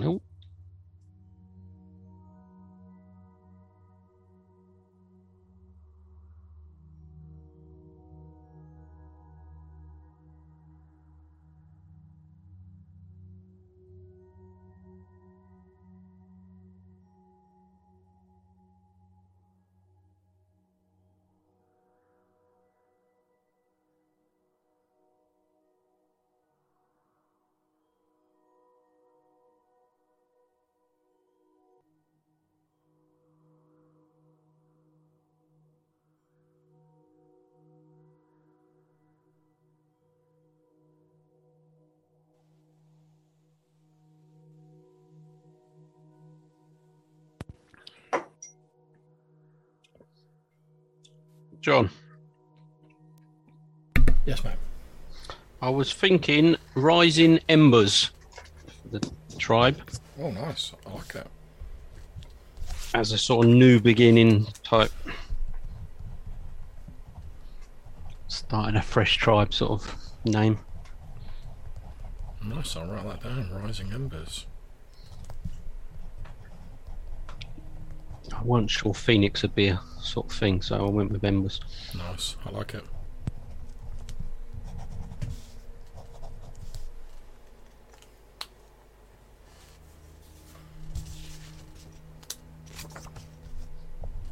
And you're right if I asked the guys about potentially moving the the Friday around if Yeah. if people are up for it. Yeah, yeah. It don't have to be, you know, next week or anything, but No, no, that's Just fine. You're all it- right to, um, as I said, when we do like the wrap up at the end, obviously, Yeah. probably the Yeah. best time to ask. yeah, yeah, yeah. But I mean, it's going to affect you potentially having to do two weeks in a row or something again. Well, like I say, it, it doesn't make any odds for me. It's it's fine. So yeah. All right, that's cool. Cheers. that's all good. Man. How did you get on last night? I know you sort of briefly mentioned. Oh yeah, Anas's game. Yeah. Yeah, it was all good. Um, because of like stuff we'd done in earlier games and like the way the sort of system works with like XP, we had like a fair amount of like sort of I suppose like bookkeeping to do at the start, and we ended up starting late for like various reasons anyway. So like, Johannes was trying to like condense a lot down into like a short space of time, and like I say, it, it just happened that because like what we were doing at the time, like my sort of dwarf character, didn't really do a lot in the No. in the session because we we're basically just like getting ready to like set off on a journey pretty much because we ain't got time to do the whole like journey. Um, so I didn't really get to do much because I'm like, I'm like, well, I've got all my kit on me already. I'm good. So it was it was mostly the two characters, but I was like, to be honest, I did loads of session before. We're traveling to like one of like the lost like dwarven like fortresses, so I'm like, I'm gonna get to do loads there. I'm like, and that's just sometimes the way it shakes out, man. You know, sometimes you get Yeah, yeah. to do loads, sometimes you don't. But I still enjoyed it. It was good fun. Yeah, listen in. I watched one of the sessions the other week. Oh, good. Can't, I can't remember which one it was, to be honest. It was one of the early ones. Yeah. Um, there's a different player in that one, in there. Um, Yeah, there's um, there's me, Matthew, and um, John Drury playing in it. John, is it? Because I know you've spoken about Matthew before. And Yeah. He, it was it, actually it was a session where he had another one of his legendary bad rolls. Uh, I don't know what it was, but he he rolled three dice and come up with like no no no he rolled some ridiculously buffed up roll like six or eight dice and he got like no successes or something. Yeah, Um, I don't know what it was about. I can't Yeah, remember now. because that burning wheel's like a dice pool system. You know, sometimes it just happens. Like you've got like you've got like all the dice in the world, but like basically like if you get a four, five, or six on a d6, it's like a success. So sometimes you just roll it and it's just nothing but like ones, twos, and threes, and that, that's yeah, but I think goes. it. I think it was something like he had five or six ones just to make it even worse, Yeah, just to sort of rub it in. but I mean, sometimes it, sometimes it goes the other way. Like in the the session before Yeah. last, my my dwarven character, I've got this power where basically I can throw these like dwarven rune stones, and you can like foretell the like the fate or the destiny of like somebody. And I, I did it on one of the NPCs, and I got like fucking ten successes on like the roll. And I was like, Shazam! I like know everything about your destiny. Like this is what's going to happen. You're going to become a king one day, and all of this. And like the last session, Matthews like summoned a character, summoned up like a a restless spirit, and he was just like boom, just like smashed the roll. So it was just like, all right, the spirit appears. It like tells you its name. It's basically like, what would you like me to do? Like, what, what do you want to know? So it, it's very much sort of swings and roundabouts. Like sometimes you just Yeah. ace the test, and then other times you can have all the dice in the world, and it doesn't matter. Yeah, yeah, But the one of the things I like about the um, the system is when you make a roll that involves some sort of risk, whether you succeed or fail, you effectively get like a little check mark against that skill. And when you get so many check marks, like the skill goes up. So even if you're failing, you're still like improving by doing. yeah. I heard that. And was it that the more difficult the attempt, the bigger the sort of tick you get, or something? Yeah, but ba- basically, there's like there's there's sort of three types of test. There's um, routine, difficult, and I can't remember what the third one's called, but it's like a higher one. And um, each of your skills next to it is like right, you need to do so many routine checks, so many difficult checks, and so many of like the third category. And once you fill that up, your skill Oh, goes they- up to the next level. Right. And is that just like an extra dice at that point, sort of thing? Yeah, basically. And Yeah, yeah. Um, basically, if you've got like a really high skill to start with, like doing a routine test doesn't get you anything because that's just like easy stuff you can throw out without thinking about. As your skill goes up, you really need to be like making those difficult, like life or death sort of rolls to get your skill up any further. Whereas when you first start and you've like, because the way it works in Burning Wheel, if you want to try a skill that you've not got, like the difficulty's doubled effectively Oh, But- okay. you get then get to put that skill as like, oh, this is a skill in training, and you just have to make. I think it's like ten tests of any level with that skill, and once you sort of get those ten tests, you've got like your first dot in the skill. You're like on the ladder, and then you can start working it up.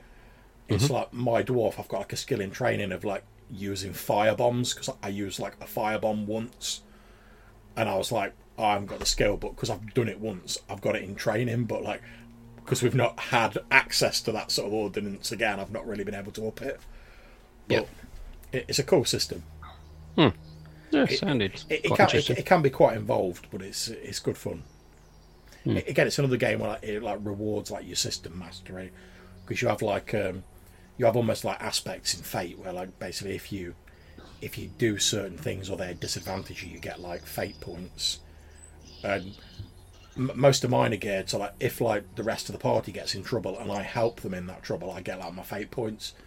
So for me, it's like even if we get into like shenanigans, as long as I'm like helping to get the party out of it, like move things along, I'm always like getting something back from it. Right. That's cool.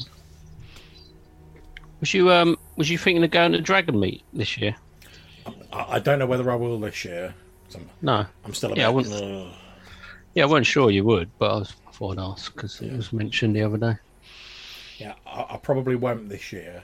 Um, I mean, I, I've not really gone to like any of the cons this year. I know. I think probably like next year, I'll if things are still like good, then I'll maybe start like going back to some again. Yeah, that's cool.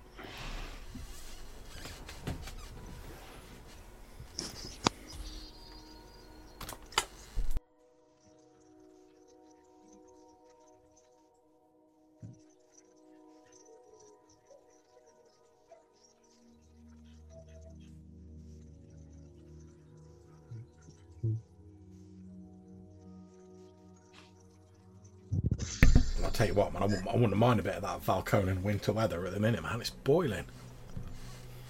I thought it was a bit better today. But, I mean, granted, to be honest, the, the room I'm in now is like the warmest room in the house. all right, yeah. I, I'm actually slightly glad that like for like my new work PC, it's downstairs because like I can have like the big like bay like door open, and it's nice and cool down there. But like this is the only room where like I could fit all my books and like set up a computer and whatever. So So when you say new work PC, is it an old rubbish? oh yeah, yeah, it's, it's not like a new, it's not like a new new computer. It's like whatever cheap shit they flog me, they fob me off. All right, okay, yeah, okay. I mean, the, the, the, the speed on it's like atrocious. I mean, it may as well be wind up to be honest, but you know, but I'm like, I didn't have to pay for it. If it's slow, I'm just like, what do you want me to do? It's the computer you gave me, so no, that's cool.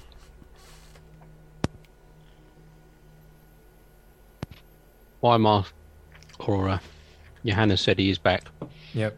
Is it is it one of those diesel powered computers, John?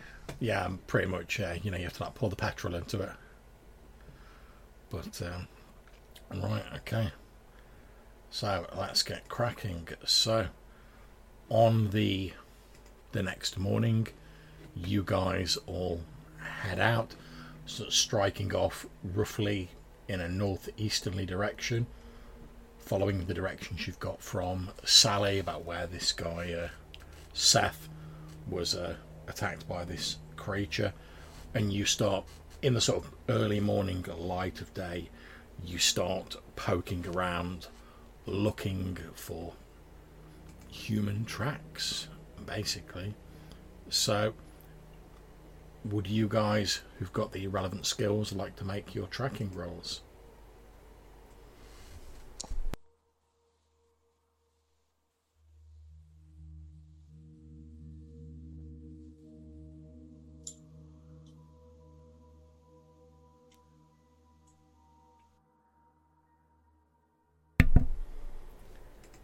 Okay, so whose roll's that? That's just popped up. Uh, that one's mine. Yeah, mine's Um, more for- foraging and hunting, so it's not really tracking. So Malcolm's your man. Okay, no problem. So you you start looking around the area, and it takes you a little bit of time. Obviously, there's been snowfall since then, etc. But you have got the the morning light. You you're being quite thorough about it, and as you look around, you do eventually find what appears to be a set of tracks. They appear human, obviously barefooted in the snow that appears to sort of like be leading further into the the forest. Okay, so I guess we will start off kind of slowly and a little bit stealthily. Okay. I guess stealthily, but at a little bit of pace because we're trying to catch up following the tracks. Okay. You, you can't tell the age of the tracks, really, can you? Not really. How much snow's fallen or whatever. Okay. So what I'm going to do is I'm going to move you guys onto a different map.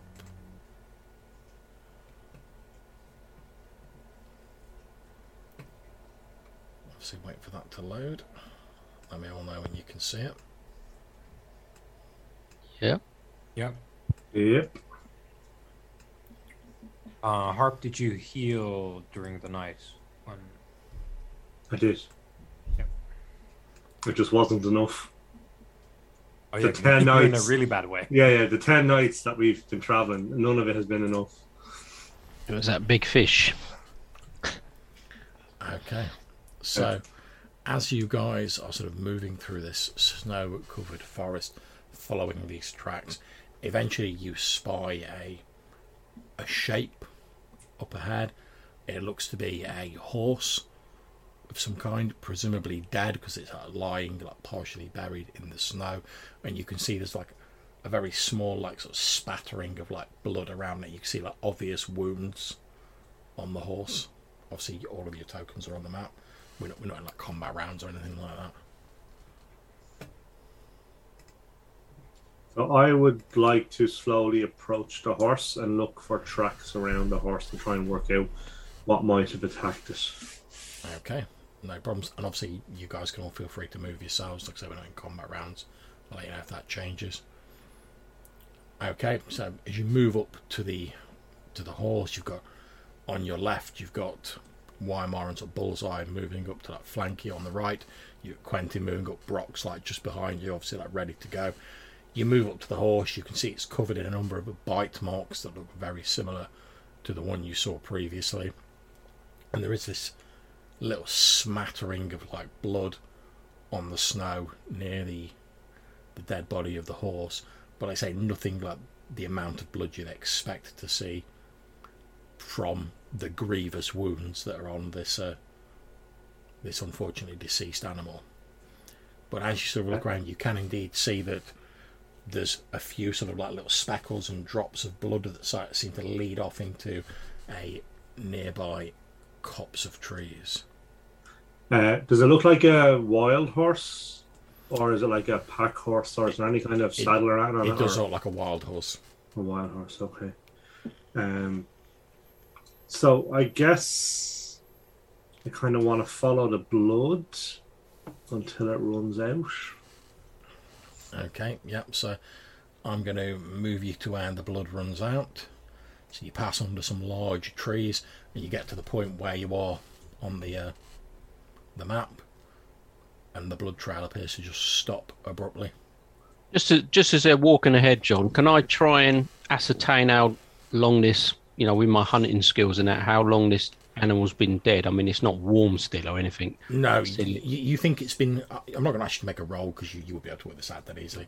You think it's been like killed like in the last day, Right. so so it's it's recent, but like you say, it's not like warm, like it's just happened. Right. Okay. That's cool. Um, so I guess as soon as the blood runs out, I want to look up to see if this creature is in the trees ready to pounce. Okay, so you move under the trees, you start looking up. As you're doing that, Brock, you've just finished your examination of the horse, and when you look at it, there's something like you you can't something wrong with the horse. You can't quite put your finger on it, and then you realise what it is. Like this horse looks like really old. Like it's it's dead anyway, but it looks like old, old. Like as in it, it was almost ready to keel over and die of old age, almost like something's like drained the life out of it. Um, I should mention that to the group as I, I sort of catch up with them. It seems to be sort of prematurely aged. This horse. If that helps you to uh, identify this foul creature. Okay, and as he says that, you look up, Malcolm, and you see this dark humanoid shape, looks like clinging to the branches. And as you look up, you see these dull red eyes look down and meet your gaze. Then it lets out this piercing, like, and just like drops like directly down on you, out of the trees. Obviously, because you had the foresight to look up, you're not surprised. There's no like mad surprise round or anything like that. So let me just uh, make this. That has to be to my advantage. There we go. I Okay. think you I think you found it.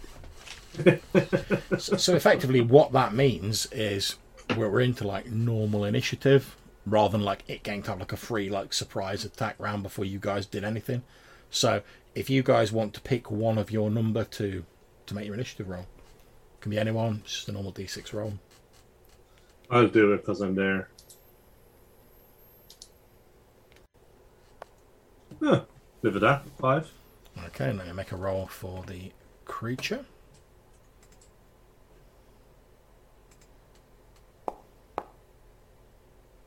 Okay, yep. Yeah, so you're getting to go first. So basically, as it drops down, you sort of like throw yourself backwards a few steps, and it lands on all fours, and sort of like looks up at you again with this hiss, and you can all see it. It's this emaciated, pallid, like half naked, like frostbitten looking humanoid form with these razor sharp teeth. You can see like blood splashed all around its like torso.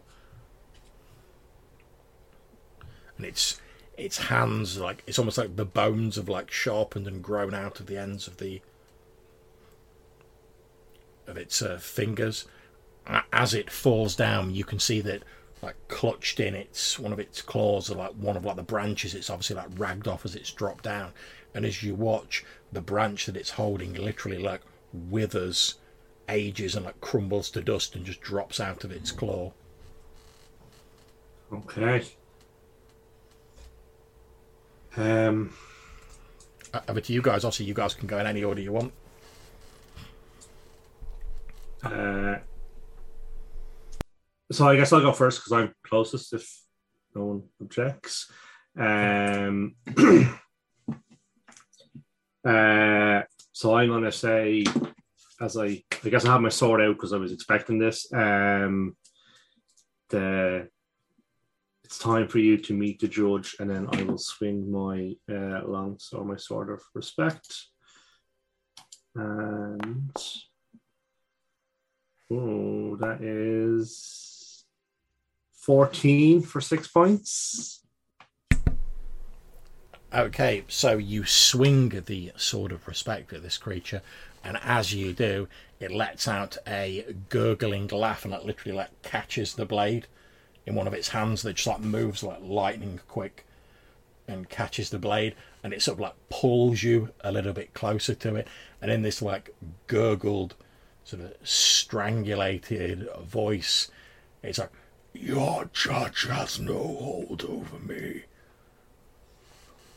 Okay. who wants to go next And that's that's enough for Brock. That's a that's a, a running in charge, two-handed sword, ready to uh, end this thing as soon as possible. okay Are you doing like a like a run by like batting motion because you move beyond it? Because I like that image. I, I like to imagine he does like a dramatic like anime slide past it, like in Yeah, the snow. like- Like, Goes by with the giant swords, just like "Roar!" Yeah, just scythe it, or not? Maybe. Let's have a look. Oh, 17. okay, you're you're using your normal two-hander, aren't you? Yeah. Okay, your sword slices deeply into the creature as you like slide past it dramatically in the snow. Your hair sort of flowing out behind you.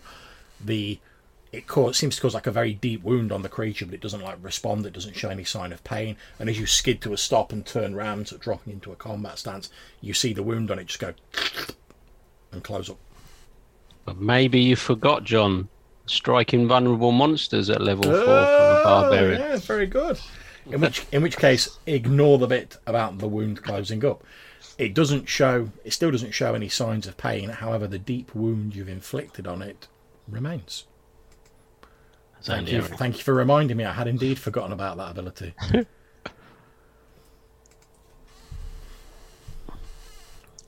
okay, I've marked the four damage on it. Cool. Okay, who's next? Quentin, are you itching to go or? I, I'm, I'll shoot it with a crossbow bolt. That's Yeah. about all I've got handy at the minute. Yep. Okay.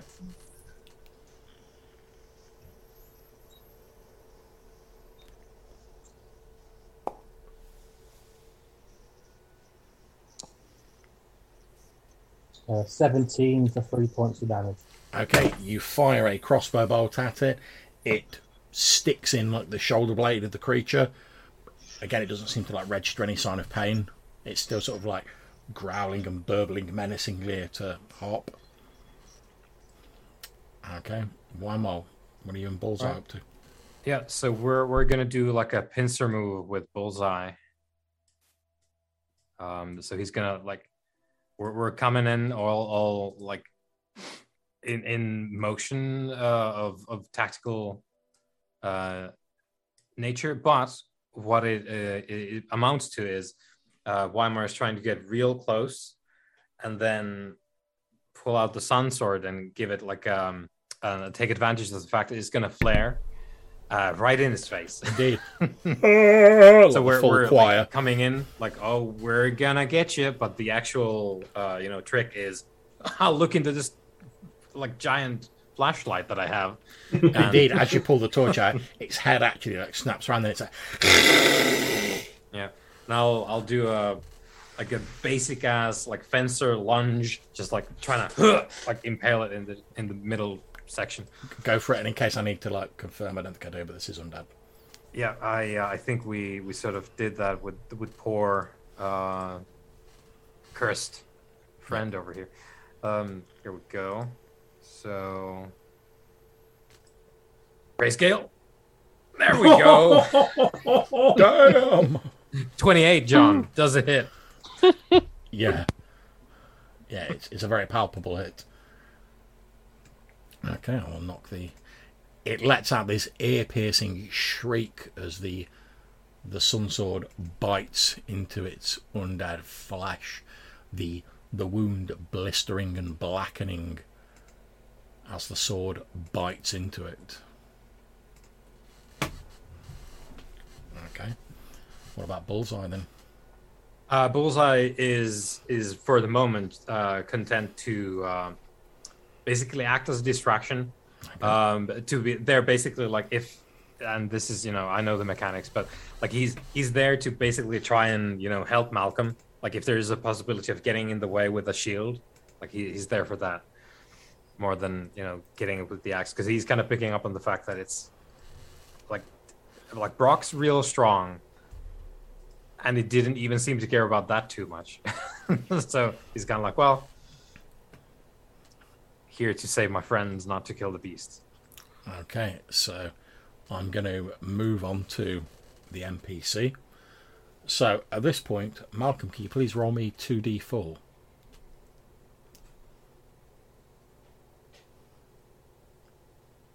Oh, Malcolm might not be present. Oh, that's right. If you want to roll it, that's fine. I- I'll I'll I'll toss it. That's six. Okay, that's fine. So uh, this creature leaps towards Bullseye, and as it does so, it throws back its head and it lets out this sort of ululating howl. And from the forest around, you hear the sound of like wolves, large wolves, howling back in response. And I'm going to roll for its attack on uh, Bullseye.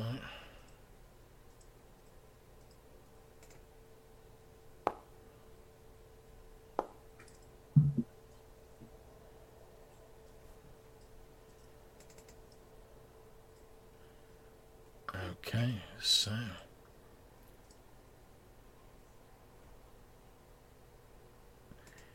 it lunges towards Bullseye.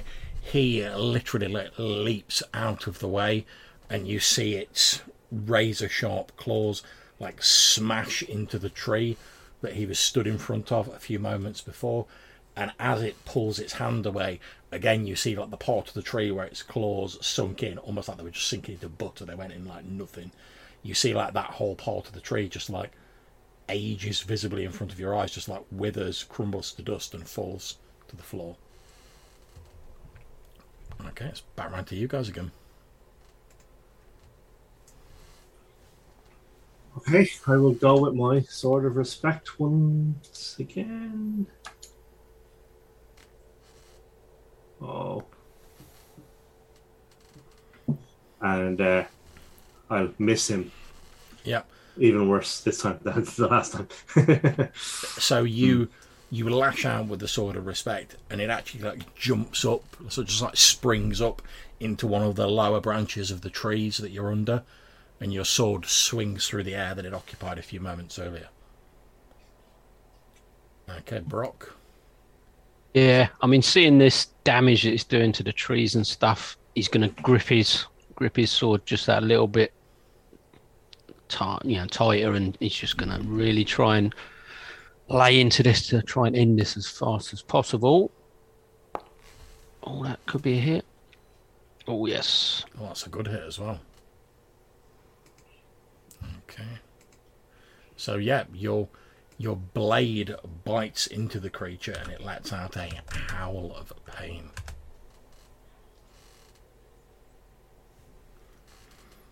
Okay. Weimar and Bullseye. Sorry, Quentin, do you want to go first?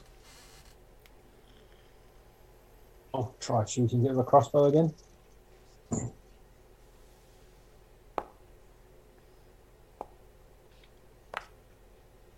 Uh, hits 23 for two points of damage. Okay. Another crossbow bolt thuds into it. Okay. Weimar and Bullseye. Um, Bullseye is going to, because there's that like jump away. It claws the tree. Bullseye's gonna smash with the shield, just like do a shield bash in the face, and he's he's trying to you know taunt it. He's banging the the axe on the shield. It's like, Nice. come on, come on, that's the best you got. And um, uh, Weimar is is going to try for another lunge. Um, praying that the the few times as an archer that he actually got to sit down with the fencing guy, uh, that he actually remembers how this thing works in a real situation with a with an undead monster in a in a forest. Okay, praise Gale. Mm. Twelve. Okay, yep. So he he swings his weapon at the creature, slicing into the branch that it's on, and it but it drops down out of the branch. It's now at ground level again, but he doesn't manage to inflict any harm.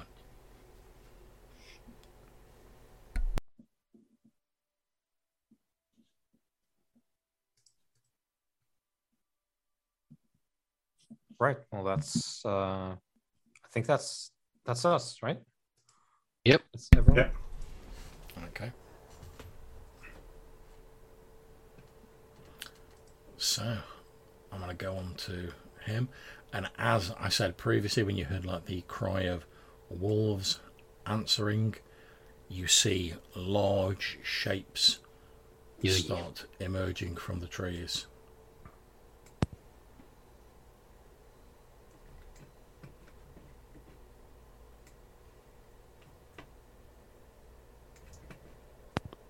Surrounded.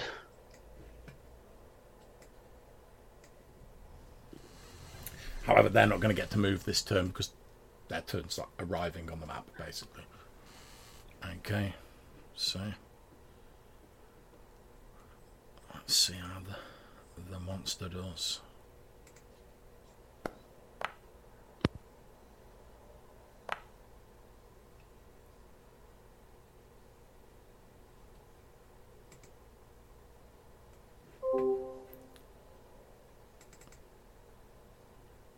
Okay, so the monster hits, so rakes bullseye for seven damage.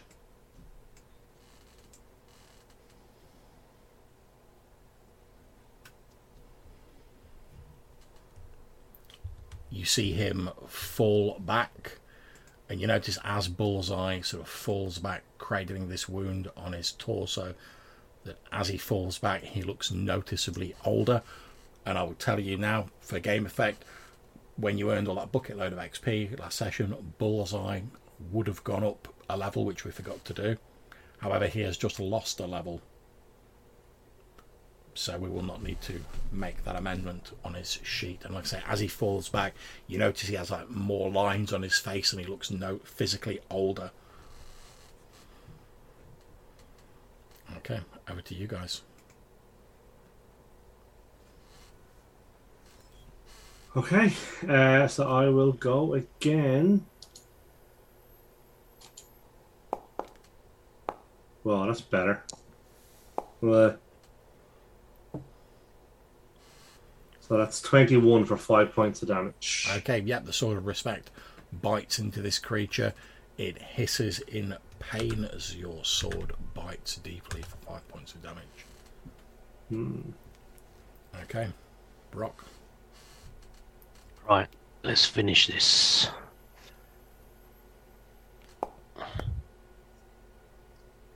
Ah. 20 for 4 damage. Okay. Your double handed sword comes down, biting into this accursed creature's of flesh. It's still going, however, despite the fact it's like covered in wounds, there's bits of it hanging off. There's like blood everywhere. Like blood seems to like lots of blood seems to be like running out of its wounds. Weakened it for you, Weimar. I'll finish him. Quentin, you want to take a shot or? Um... No, I mean, Yeah. so, um, I like Yeah. Quentin's like, I'm good, mate, I'm good. like, I'm good. uh, yeah. Uh, Weimar's gonna go in for the kill, um, with the Sun Sword. Uh, uh, or not, or not, as the case may be. 14, John. It's not enough, I'm afraid. As you swing the sun sword, it leaps to one side. The sword hits the snow, and you hear the hiss as the snow's melted and turned into steam by the resplendent heat of the sun sword. Okay, anyone else? Well, bra- uh, I'll Bullseye- try. Wolf's Eye is gonna stagger away at this point. yeah, we got some new friends arrived at us as well, haven't we? Yeah. I think he's gonna give it a shot. Like, can he get to the tree up here? I guess it's it's not really a matter because the dire wolves are so big they came over the wall anyway. so- Yeah. Yeah. well, he's going to stagger back, take out his like swap to a bow, take a shot at this one. Okay.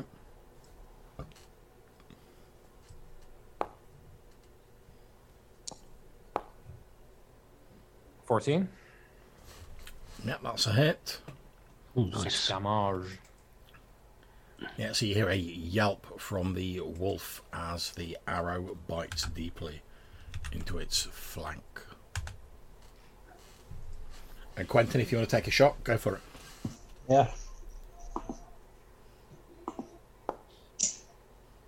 No. Okay. So onto the NPCs. Right, the the creature is going to attempt to attack Harp.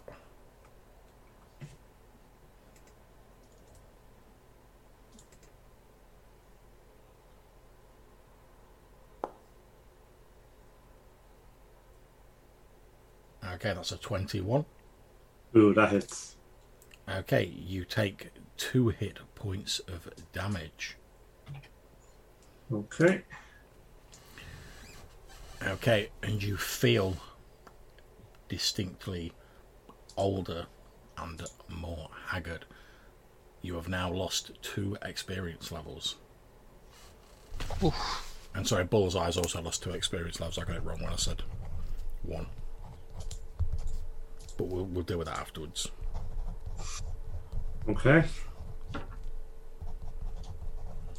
Okay, right, I'm going to move the the wolves and do their attacks.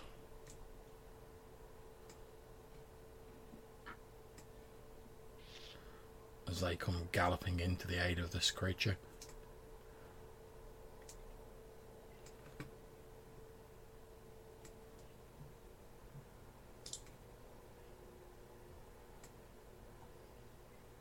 It's very busy all of a sudden. Okay, so we've got two on Brock. All bite attacks. Okay, first one misses.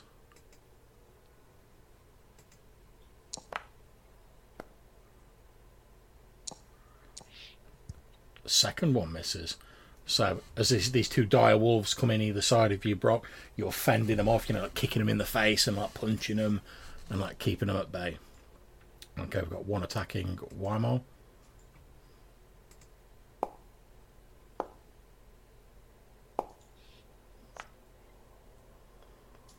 Okay, so that's an 18 to hit. That hits. You take seven points of damage as this dire wolf tears into you with its jaws. Okay, one attacking Bullseye.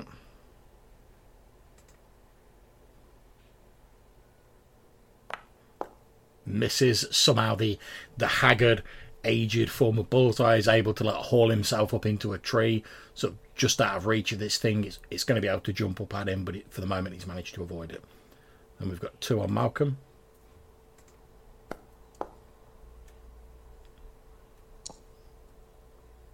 First one misses. Second one.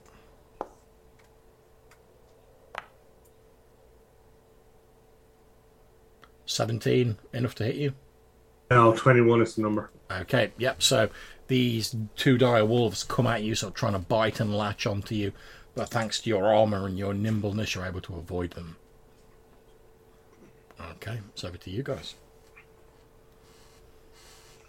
Uh, okay, so I will uh, swing at the creature.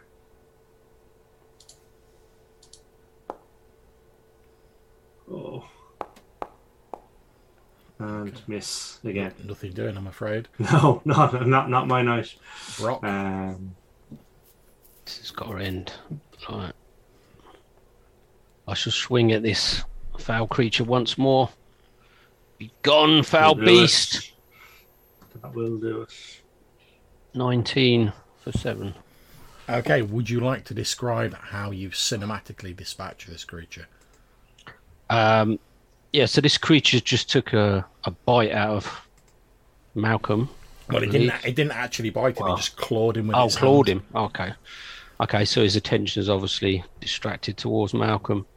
Um, so I think it feels that it's fairly invincible towards me, but obviously it's it's learned that's a mistake to make.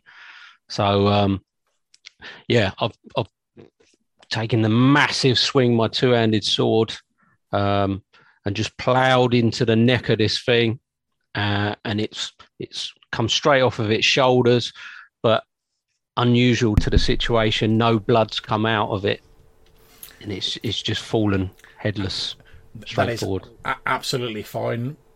Fully down with that description, with one exception. When you chop off its head, a lotto blood comes out. Oh right, It, it's it's literally like a blood fountain, just like a, a humongous gout of like its whole body was just like a bag for like containing blood, and you just like squeezed the bag. Just this Just fountain, fountain. just this fountain of blood erupts. Like anyone who's like adjacent to it is now like covered in blood, and its its body stands upright for a few moments as its head rolls into the snow, and then the body just topples to the floor. And as you watch, you can see the body like visibly like starts to like wither and age and sort of crumble to dust in front of your your eyes until after a few moments all that remains is bones and then they too start to crumble to dust that starts dispersing on the winter wind of Valconen. yeah, and I that brings a, a very small smile to my face, but almost straight away I realise we're still in sort of grave danger. So Indeed. However, at this point, I'm going to make a morale check for the dire wolves, since the creature that summoned them is now brown bread. However, they're successful, so they will continue attacking. So we've done Brock. Now we've got Weimar and Bullseye. Yep. and we're going to continue along that vein, John, as I uh, hot swap, pull out one of my pistols, Yep. give it a go with my uh, my new friend here. Mm-hmm. Uh, here it goes. I get a plus one because of point blank. Come on. Okay. Everything's all set up. Mm, There we go. Oh. There. We, oh shit! I blew one part of its ear clean off. Yeah, you, you blow one of this dire wolf's ears off, and because you've just fired a black powder weapon, obviously they have to make a morale check. Yep. So let me roll that for them. Yeah, they're good. Well, here we go. Okay, Bullseye doing anything? Uh, bullseye, um, hand axe, um, getting into the beatdown. That was a lot of spinning and and not a lot of results. Yeah, pretty much. It looks as though like whatever this creature's done to to Bullseye is starting to take his toll. He's moving a bit slower. He looks weary. He doesn't manage to land the blow on it. And he's breathing hard. Yeah, Quentin. I mean, Bullseye was pretty pretty old anyway. Quentin. Shoot a wolf with a crossbow bolt. Okay, now bear in mind, shooting into combat, there is a chance that you may hit the person who's in combat with the wolves. However, since you've been like static, I'm going to assume that you've been like aiming. Yeah. I think you would have been. So basically, what that means is you you do your roll to hit as normal. So make your roll to hit.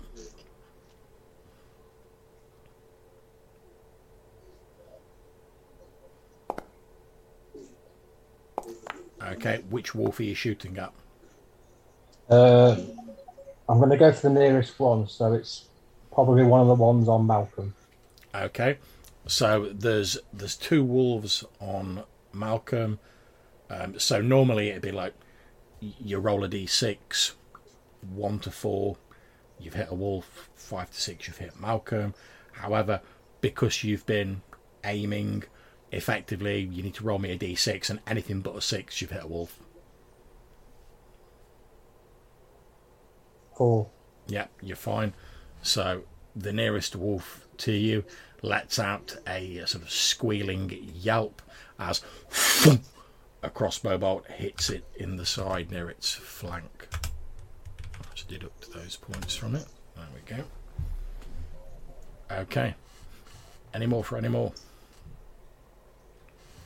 Okay. Let's move on to the dire wolves. So the two attacking Brock.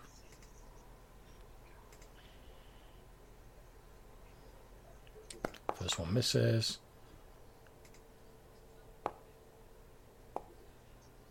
Second one misses. Blimey. Okay, the one attacking Weimar. This is the honeymoon period. That's it, yeah. Misses. Okay, the one attacking uh, Bullseye. Ugh. Okay,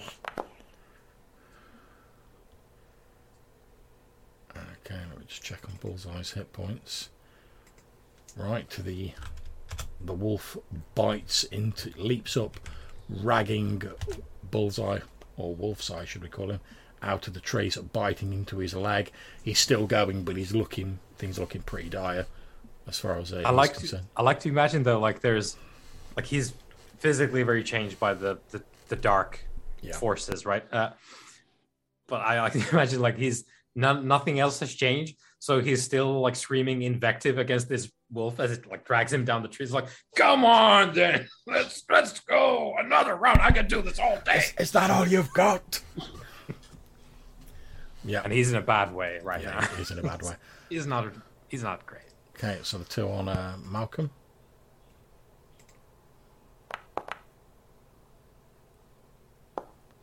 First one misses. Second one misses. Okay, it's over to you guys again. Okay, so I will swing at the one that Quentin has shot. Okay. Uh, that's 15 for 10 points of damage. Okay. Yep, you slice into the already injured direwolf with the sword of respect, spelling its end, and it collapses in the snow at your feet. Nice. Okay, Brock. Can I try and assist Bullseye? Can I move down? Yeah. I'm trying to. I'm going to try and um, take a swing at this one. Try and give him a bit of support. I don't want anyone else dying today. Okay. So I come pushing out through the trees. Okay, yep, you hack you push through the trees, and you hack into the dire wolf that's menacing Bullseye. You've not killed it, but you have scored a serious wound on it as you slice into its lower back. And I try and draw its attention where possible. Okay. Quentin.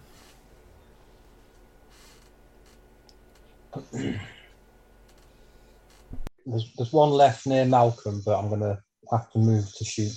So move to there, and then I should have a big enough target to aim at. Okay, obviously because you've moved, you won't be able to like aim aim. So basically that means that it'll be like a 50-50 chance. Yeah, no, I'm, I'm just moving for now. Yeah, that's that's fine. Absolutely fine. Basically next turn if you spend your move aiming and then shoot, it'll be like one to two you've hit Malcolm, anything else it's the wolf.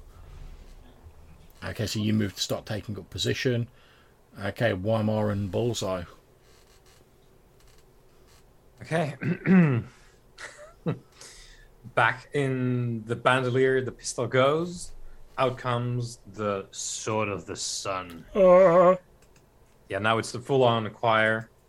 Yeah, uh, there's like music. church bells going off and everything. Yep. And the sun goes up and it comes down, Nice. uh, hopefully, on this wolf right in front of me. Okay. No, no. It, it, go, it goes down somewhere far in the west from here. Okay, what's I doing? Um, yeah, just Oh man, Bullseye. I think right now the situation is like he's like the the wolf obviously has the upper hand, basically like is on top of him, but he's got his shield in the wolf's mouth and he's just desperately trying to get a hit with the axe. Okay, like sounds good. barely hanging on. Okay. Come on, old boy. M- Maybe Bullseye's best days are behind him. He's he's struggling. He's like say he's breathing heavy. He's mm-hmm. like sweating, like the cold starting to penetrate into his bones. And he's he's moving too slow. The, he's not able to get a blow on the creature. and he's only holding the wolf at bay with like the shield is is stuck against his chest like he's not pushing anything he's just like got this piece of wood uh, between him and the wolf like ah Okay, so to the wolves. So the one that was previously being held off by Brock moves in to the side of you, Weimar. So we've got the two wolves that are to the north of you are going to attack you.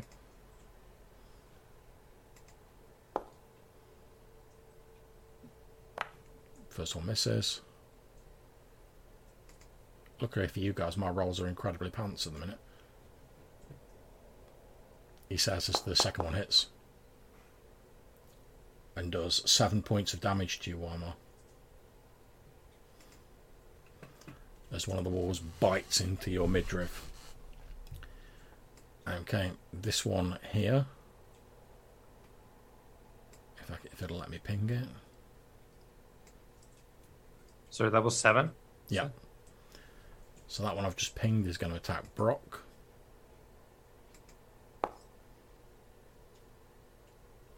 Misses. Okay, the one down here is going to attack Bullseye again.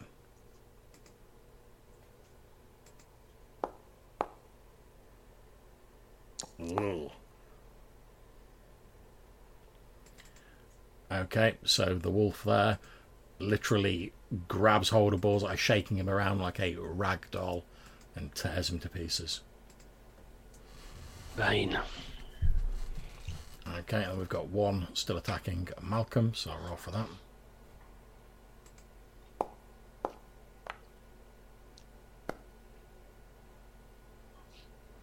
It Ouch. bites into you for six hit points of damage, Malcolm.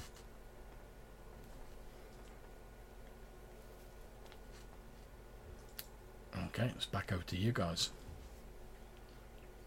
I will try and return the favor.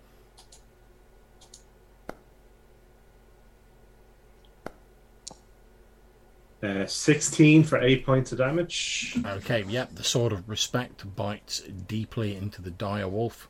Flesh it is still going there. Okay, Quentin, do you want to take your shot? Obviously, you've been aiming.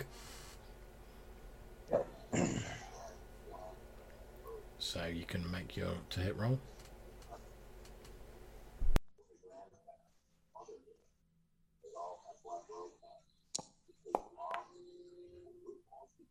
Twenty-three for one point of damage. Okay, so roll me a d6. If you get a 1 or a 2, you've hit Malcolm. Anything else, it's the wolf. Two. Okay, so as you're fighting Malcolm, I presume 23 is enough to hit you. It is, yeah. So a bolt goes past you, sort of like misses the wolf as it sort of ducks down, but it like grazes the side of your neck, causing you one hit point of damage. Okay, Brock. Yeah, I should have attacked this one to the south of me that's wounded. Ah. It was terrible. Perhaps unsettled by the the violent, bloody death of Bullseye, you're unable to land a hit on the creature. Weimar.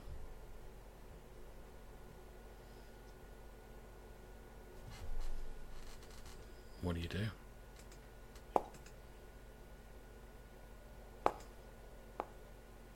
Tag this one for six. And indeed, tag it you do as the the sun sword bites into it. In game terms, if you fired another pistol, would they have to make another check, or does it only? No, because now No, they did- understand gunpowder technology. And I thought that would- upgrade. Yeah, I thought that'd be the case, but Yeah. Okay, so onto the wolves. So two attacking Weimar.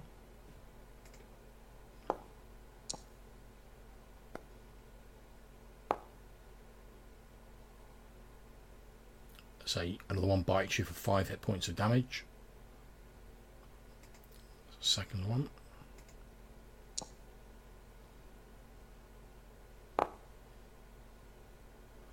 And the second one bites you for seven points of damage. So basically, Weimar is being shredded right now. Yeah, literally, there's there's like two dire wolves have bit into you, and they're like almost like a dog with like a, a tug of war, uh, like trying to pull you to pieces. Okay, so we've got the the third one is attacking Brock. There'll be two attacking Brock now.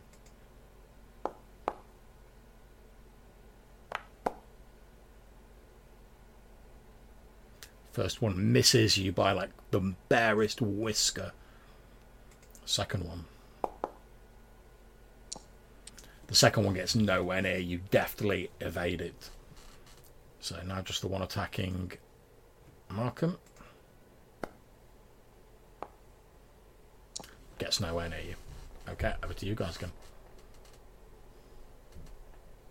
Uh, okay, so I want to try and swing at my one. Ooh, that'll do. Ooh, that'll do. Oh, Indeed, it Uh, will. So, on the assumption that that's, that's a dead dire wolf, It is indeed. You hack it down. What I want to do is basically use my movement to swap places with Weimar. Uh, Yeah, that's not a problem. yeah, I was going. I was going to suggest standing, he so- falls back. Stand you can just behind. toss me away. Yeah, yeah. just kind of shove him aside and stand in there in front of him. Okay, no problems. Okay, Quentin. I'm going to give uh, Weimar this Revivify potion. Okay, no problems. So Quentin runs over to you and he holds out this this like pearlescent potion that he's got. Drink it. Okay, you'll have to help me. Okay, roll me a d6, Weimar. well, it's more than one, which is You- what I was expecting. You regain five hit points as you feel vit- some vitality flowing back into your limbs. One of the bites closes. And I've, I've removed Only seven off, more uh, to go.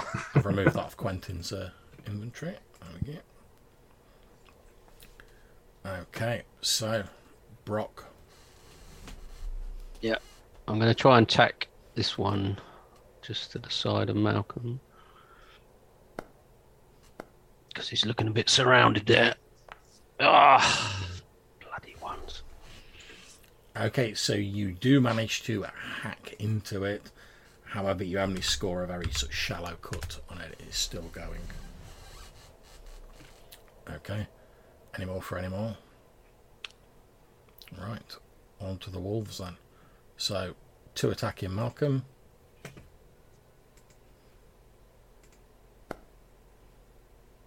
Ouch. Okay, you take four hit points of damage as one of the wolves bites into you. Second one,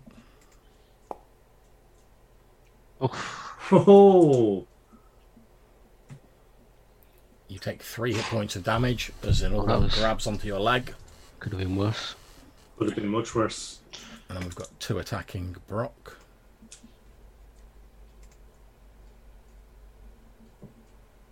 Oh, they finally hit home. Okay, you take five hit points of damage as one of the wolves bites into you. Okay. Second one attacking Brock. Oh, it's all going off. And you take five hit points of damage from that one. Okay. As basically these four wolves just like tear into Malcolm and Brock. Over to you guys. Uh, uh, I shall just attack this one here. It seems to be injured.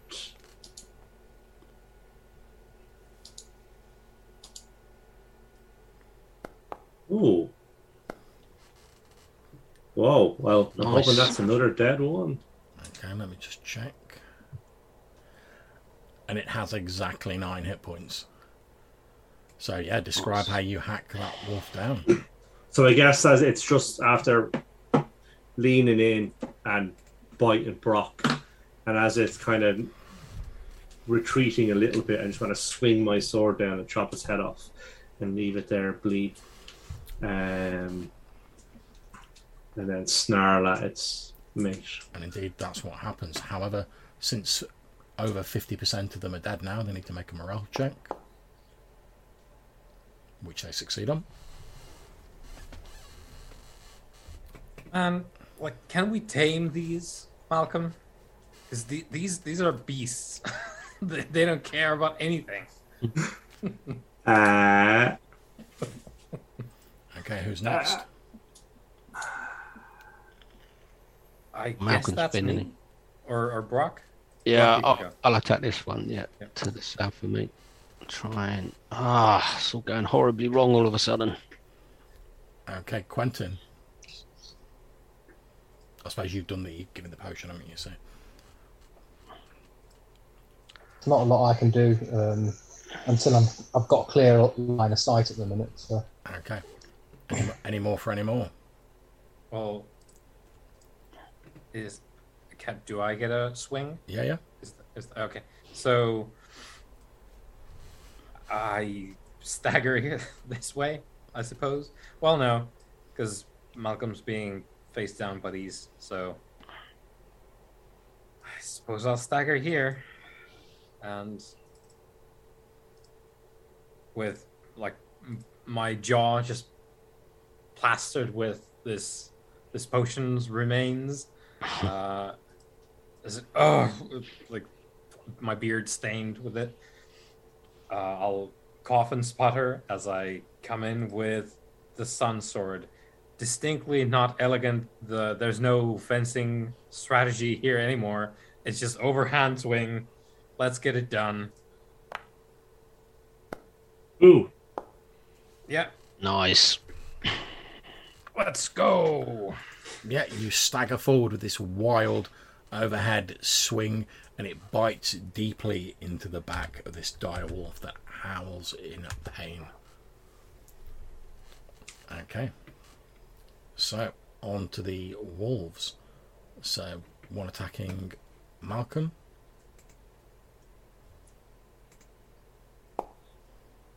is there anything I could have done to get the two of them to attack me? Not really, because you're already like engaged in combat with with them. Okay. that misses anyway. Okay, the so there's one that's it's got a choice of you or Weimar basically. So I'm going to make a roll. I'm going to say that on a one to two, it attacks Malcolm. Anything else, it's going to go for Weimar because he's just done like da- serious damage to him. Okay, so it's on Weimar. Let's go, Wolfie.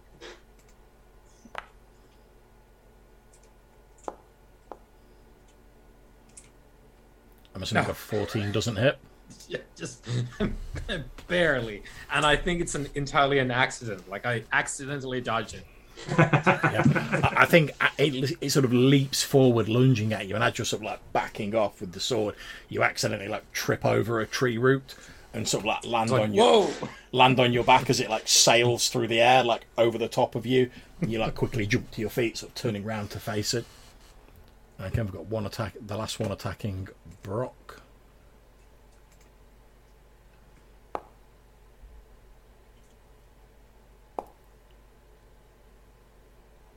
I'm guessing a 14, sorry, 16 probably doesn't hit you. 17, I am. Okay, so this wolf hurls itself at you, and by the narrow, you sort of fling yourself to one side, and it misses you by like a whisker. Okay, over to you guys. Uh, I will attack this injured one just in front of me. Oh, that's probably not going to do it, is it? 14.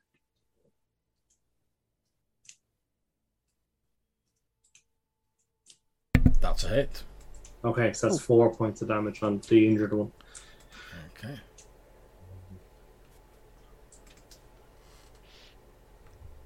So four points of damage.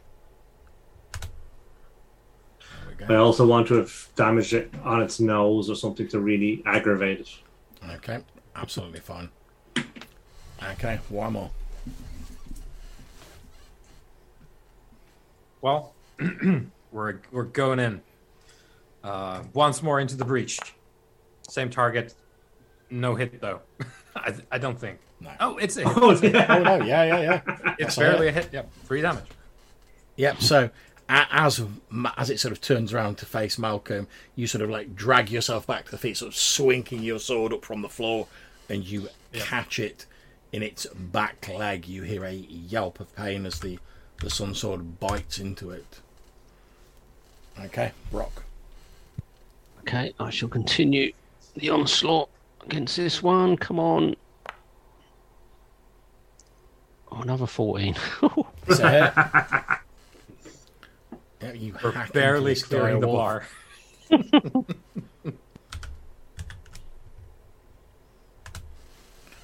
Okay, Quentin.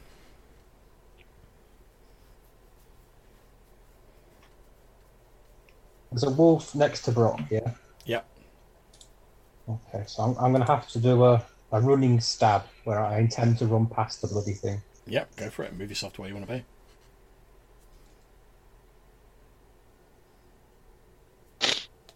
Okay, make your attack roll.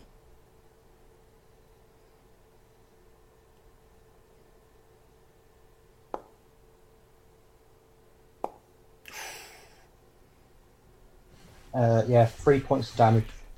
Yep, so Brock, as you're fighting this huge, shaggy, dire wolf, you hear the soft like of like footfalls running past it, almost silently in the snow, and you see Quentin dart past it, using like a dagger or something, Quentin, or Yeah, I've got a silver dagger. Yep, so as Quentin runs past it, he opens like a thin crimson line down the flank of the beast as he's like and just runs past it, slicing it. nice. Okay. Anyone else? Alright, it's onto the walls then. So, one on Malcolm.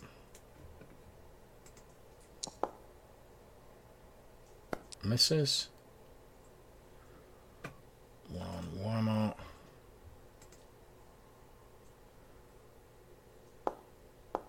Also misses. Uh, I think that's because I I tagged it in the back back leg and it, it whips around so like you, and then I'll, I'll just like throw myself on the snow to to avoid the the snapping jaws that come after me. Indeed. Okay, and the last one on Brock.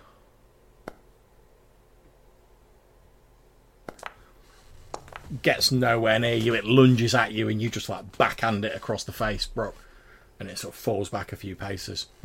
Over to you guys again. Uh, okay, so I'm going to go for this very injured one and hopefully put him out of his misery. Um, Uh, four points of damage.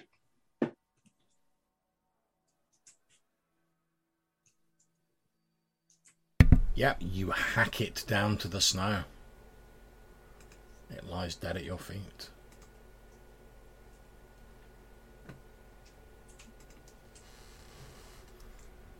Okay, Quentin. Stab this wolf in the back. Okay, I'll move you in. Make your attack roll.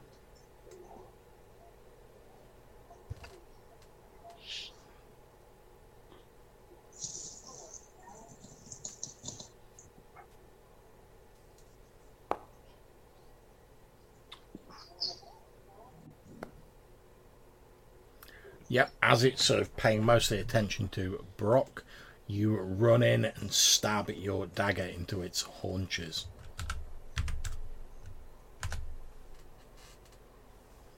Okay, Brock. You've seen No, let's- you've seen Quentin run up behind it and he's like into the back of it with his dagger. Yeah, I try and take a advantage of its distraction. Ah, fails miserably. Indeed. Okay. Any more for any more? Uh, Weimar has to go, does he? Yep. Oh, sorry. So, I I'll climb over the the corpse. I guess standing on the corpse now. Yep. Um, trying to have the high ground. Um, here we go. Oh, that barely rolled. It would have been a twenty, but not in this world. It is a twenty on the on the pluses though. Indeed. So you stagger over this this wolf corpse, wildly swinging and slashing at the beast in front of you. Okay, so the the one up here, I'm going to make a straight roll. One to three, it's harp. Otherwise, it's uh, Weimar. Okay, it's Weimar. Bring it. Oh, don't. It, it, it brings it. Don't bring unfortunately. Okay, take five hit points of damage. Ah, that was the wound that I just healed. Okay, so it's got my leg. Yeah. Like, ah. So basically, as you're staggering over this this wolf carcass, swinging it, you're like, bring it. It like just like launches itself and like slams into your chest, like biting its jaws around your midriff. Yeah, so I'll, I'll try and hug its head. I'm like, Malcolm, Anytime you're ready, Malcolm. Kill About it. now would be great. okay, so the dire wolf down here. I'm gonna roll a d6. One to two, it's going for Quentin. Otherwise, it's going for Brock. Okay, it's going for Quentin.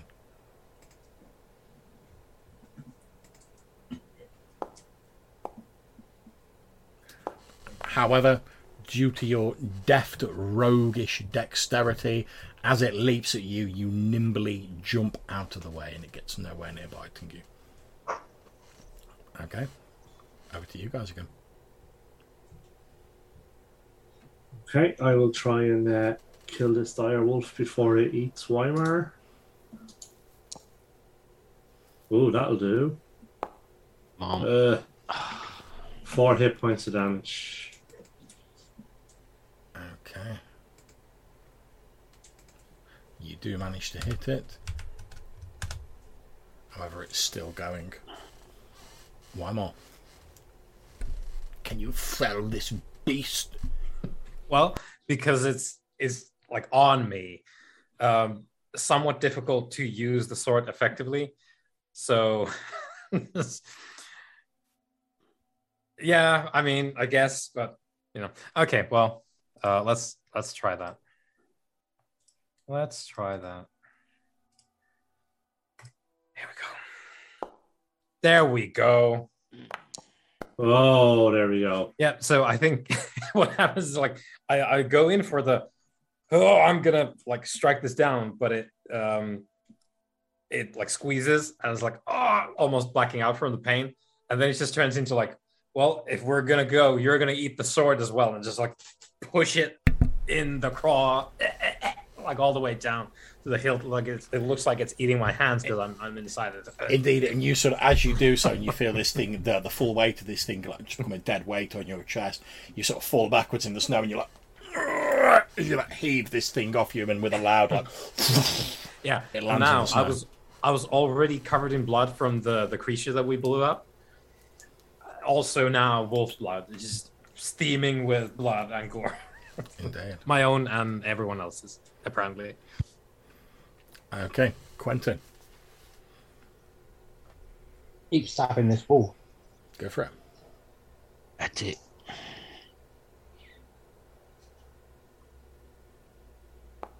No, don't stab the wall. Okay, we've still got Brock to go though. Ah, Oh, there we are. Look at that. when I when I hear the wolf crumbles behind me, it, which was distracting me because my two colleagues were in quite some dire straits. Now I get some concentration because I know this is the last beast, and I just plough my sword two-handed straight down its throat. Indeed, and that's what happens, and it crumples into the snow. You all stand there breathing heavily, many of you bleeding from wounds. You look around for signs of other threats, but after a few minutes, nothing else appears to menace you. Weimar falls to the ground. Just Yeah, like- I imagine one was like,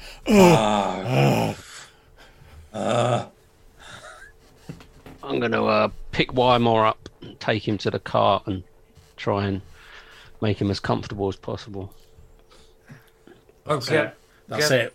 He, he swoops get in, picks you up Weimar. He's like, I can be your hero, baby. As he like, carries you after the cart. And then I'll go back to collect the, the body of Bullseye as well. Yeah, he's in several bits, but you like scrape him together. Yeah, He's, I'll do my he's best. obviously dead. yeah. I'd still rather take him back for a proper burial. I've helped Malcolm to the cart because he's also in a bit of a bad condition. Yeah, I guess I'll be looking to examine the body to see if there's any sign of this blood king, um, or anything. Any... And just sorry to interrupt, but while I put Weimar in the car, I'm going to give this other guy a once over before I leave him with Weimar to see what sort of state this other guy's in after the beast fell. So, sorry, which, which guy is it you're looking at? Sorry, You know the villager, Our, the our patient. Pet. our patient that Oh, we yes, brought with yes, us in the yeah. wagon. the guy in the cart. He, Yeah. he, he still appears pale. However, you notice that like obviously he's been tossing and turning and like muttering strange stuff in his like sleep as you've been like carting your way through the forest. He now appears to be like resting much more peacefully. Right. Well, I'm I'm des- definitely listening out while I collect up the parts of Bullseye, just in case he stirs. I'm, I'm uh, very suspicious of him still. Well, I, I tell you what. Let let's take it down to a dice roll. So, since you're the one looking at him, Brock, ro- roll me a d6. Anything but one, you grant. D6. Oh, six. Yep. So you you check him over.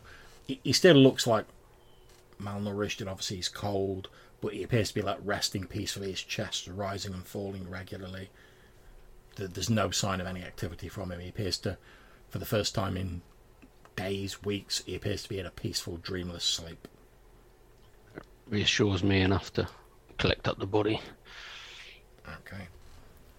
No problems. You collect up the body. What do you guys want to do now?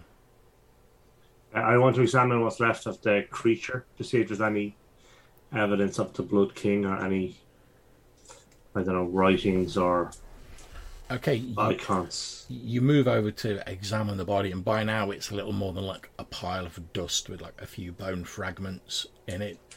You don't see any obvious signs of like insignia or anything like that. There's obviously like this huge like pool of like blood staining the snow around where it was killed. Okay. Uh, suggest we head back to New Sealand for some rest and recuperation. I say as I collapse on the ground. Seconded. Good idea. Yeah, you, you when you're like, oh, let's head back to the village and rest up for a bit. that there are no voices raised in that argument against that. Everyone seems to be fully on board with the let's head back to New Sealand and rest up for a bit plan. Especially the let's leave. Okay. So you guys start getting your carts together and you start heading back towards New Sealand. So I'll move us all back onto the the main map.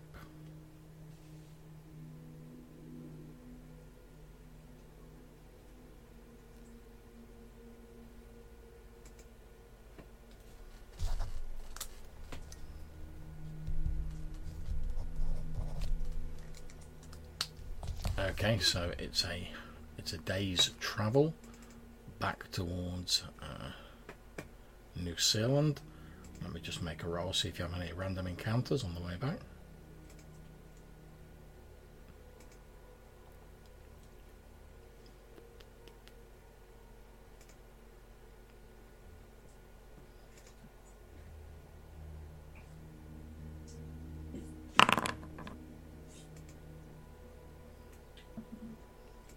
Okay, so you're traveling back towards New Sealand when all of a sudden you hear a from the cart. There is a jolt and it dips down on one side. As you look over at it, you can see that one of the wheels appears to have struck a rock hidden underneath the snow and it has broken one of the wagon wheels. Hmm. Now, a- wagon can still move as long as it's only got one wheel broken. It can still move, but it sort of reduces the, the speed basically to like half speed. Which basically all that means is there'll be like another random encounter roll before you get back. 'Cause Obviously, you're having to move more slowly and you're having to pick your route more carefully. We put we put all the weight into the good corner as much as possible to try and you know aid it, Very sensible, take the weight away from that corner as well. and indeed that does seem to help.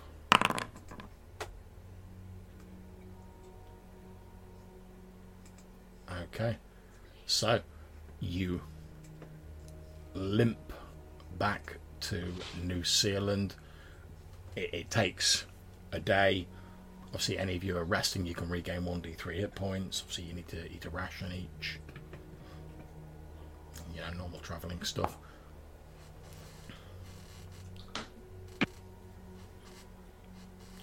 But you do make it back to New Sealand.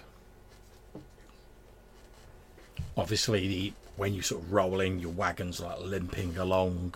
You've probably like patched the wheel up temporarily, but it needs some repairs.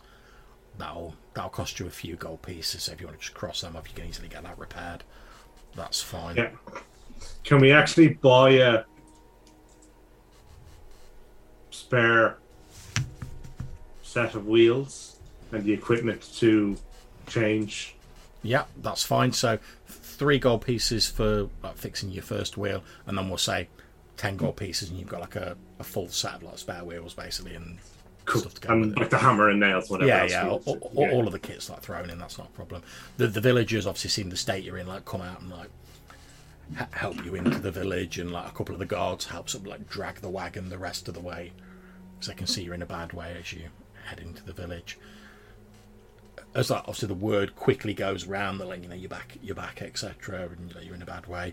You see S- Sally comes running out towards you, and sh- and she's like, "Oh, what, what, what, what happened? Is, is everything all right? And she looks quite panicked. Obviously, like most of you are like covered in blood and bits of wolf and wounds and I'll try and aid. I've forgotten his name. What was his name? Sorry, Seth. Set. Set. I'll try and aid him off the wagon and sort of assist him back to Sally to you know, Yeah. meet up.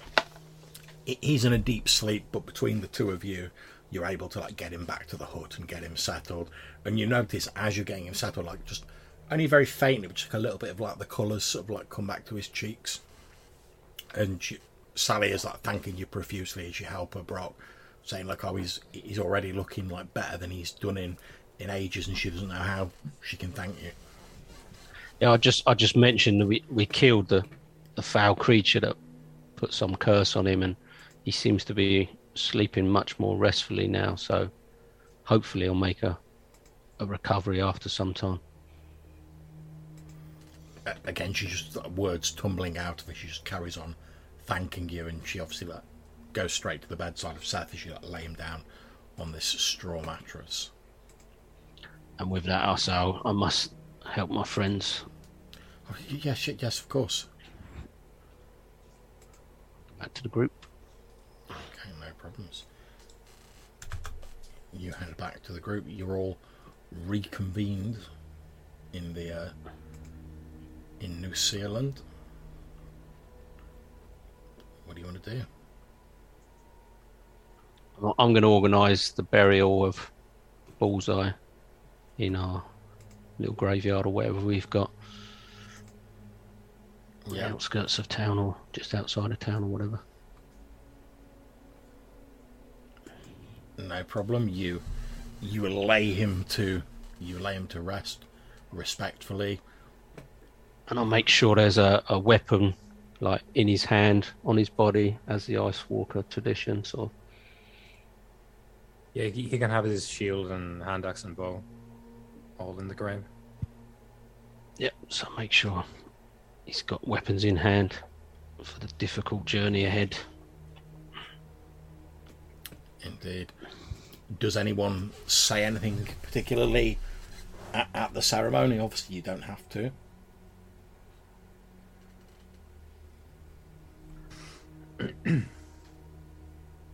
Well, I suppose I I, I would have said something.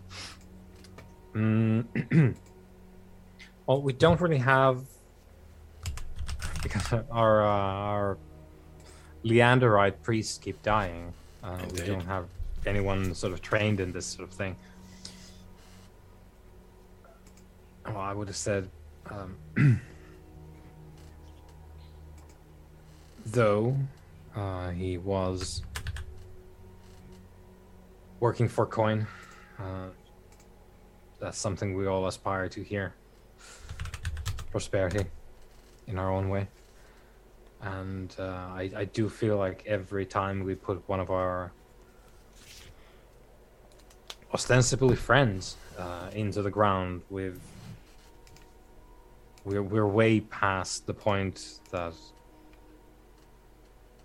we could alter our course. This this is it we've we've staked our ground here with the bodies of our friends. And we're at least i will i will own that. And i'll carry that forward to all the negotiating tables all the towers we decide to build. For what it's worth anyway. And I think as as Weimar says that, and the you've sort of like wrapped up the body, so it's not like bits of it on falling out, and you you lay that to rest in the, the sort of g- growing henchman graveyard of New Sealand. I think that's where the sort of slightly more somber than normal like end music starts to play, and we slowly fade to black there. And that is the end of the session. Thank you very much for playing, guys. I hope you all enjoyed it. Okay, great. Cool. And obviously, we'll sort out XP and whatnot now. But for now, I'm, again, it just remains me to thank my wonderful players. And for anyone who's watching this, I'm going to end the stream now. Hopefully, we'll catch you in the next session.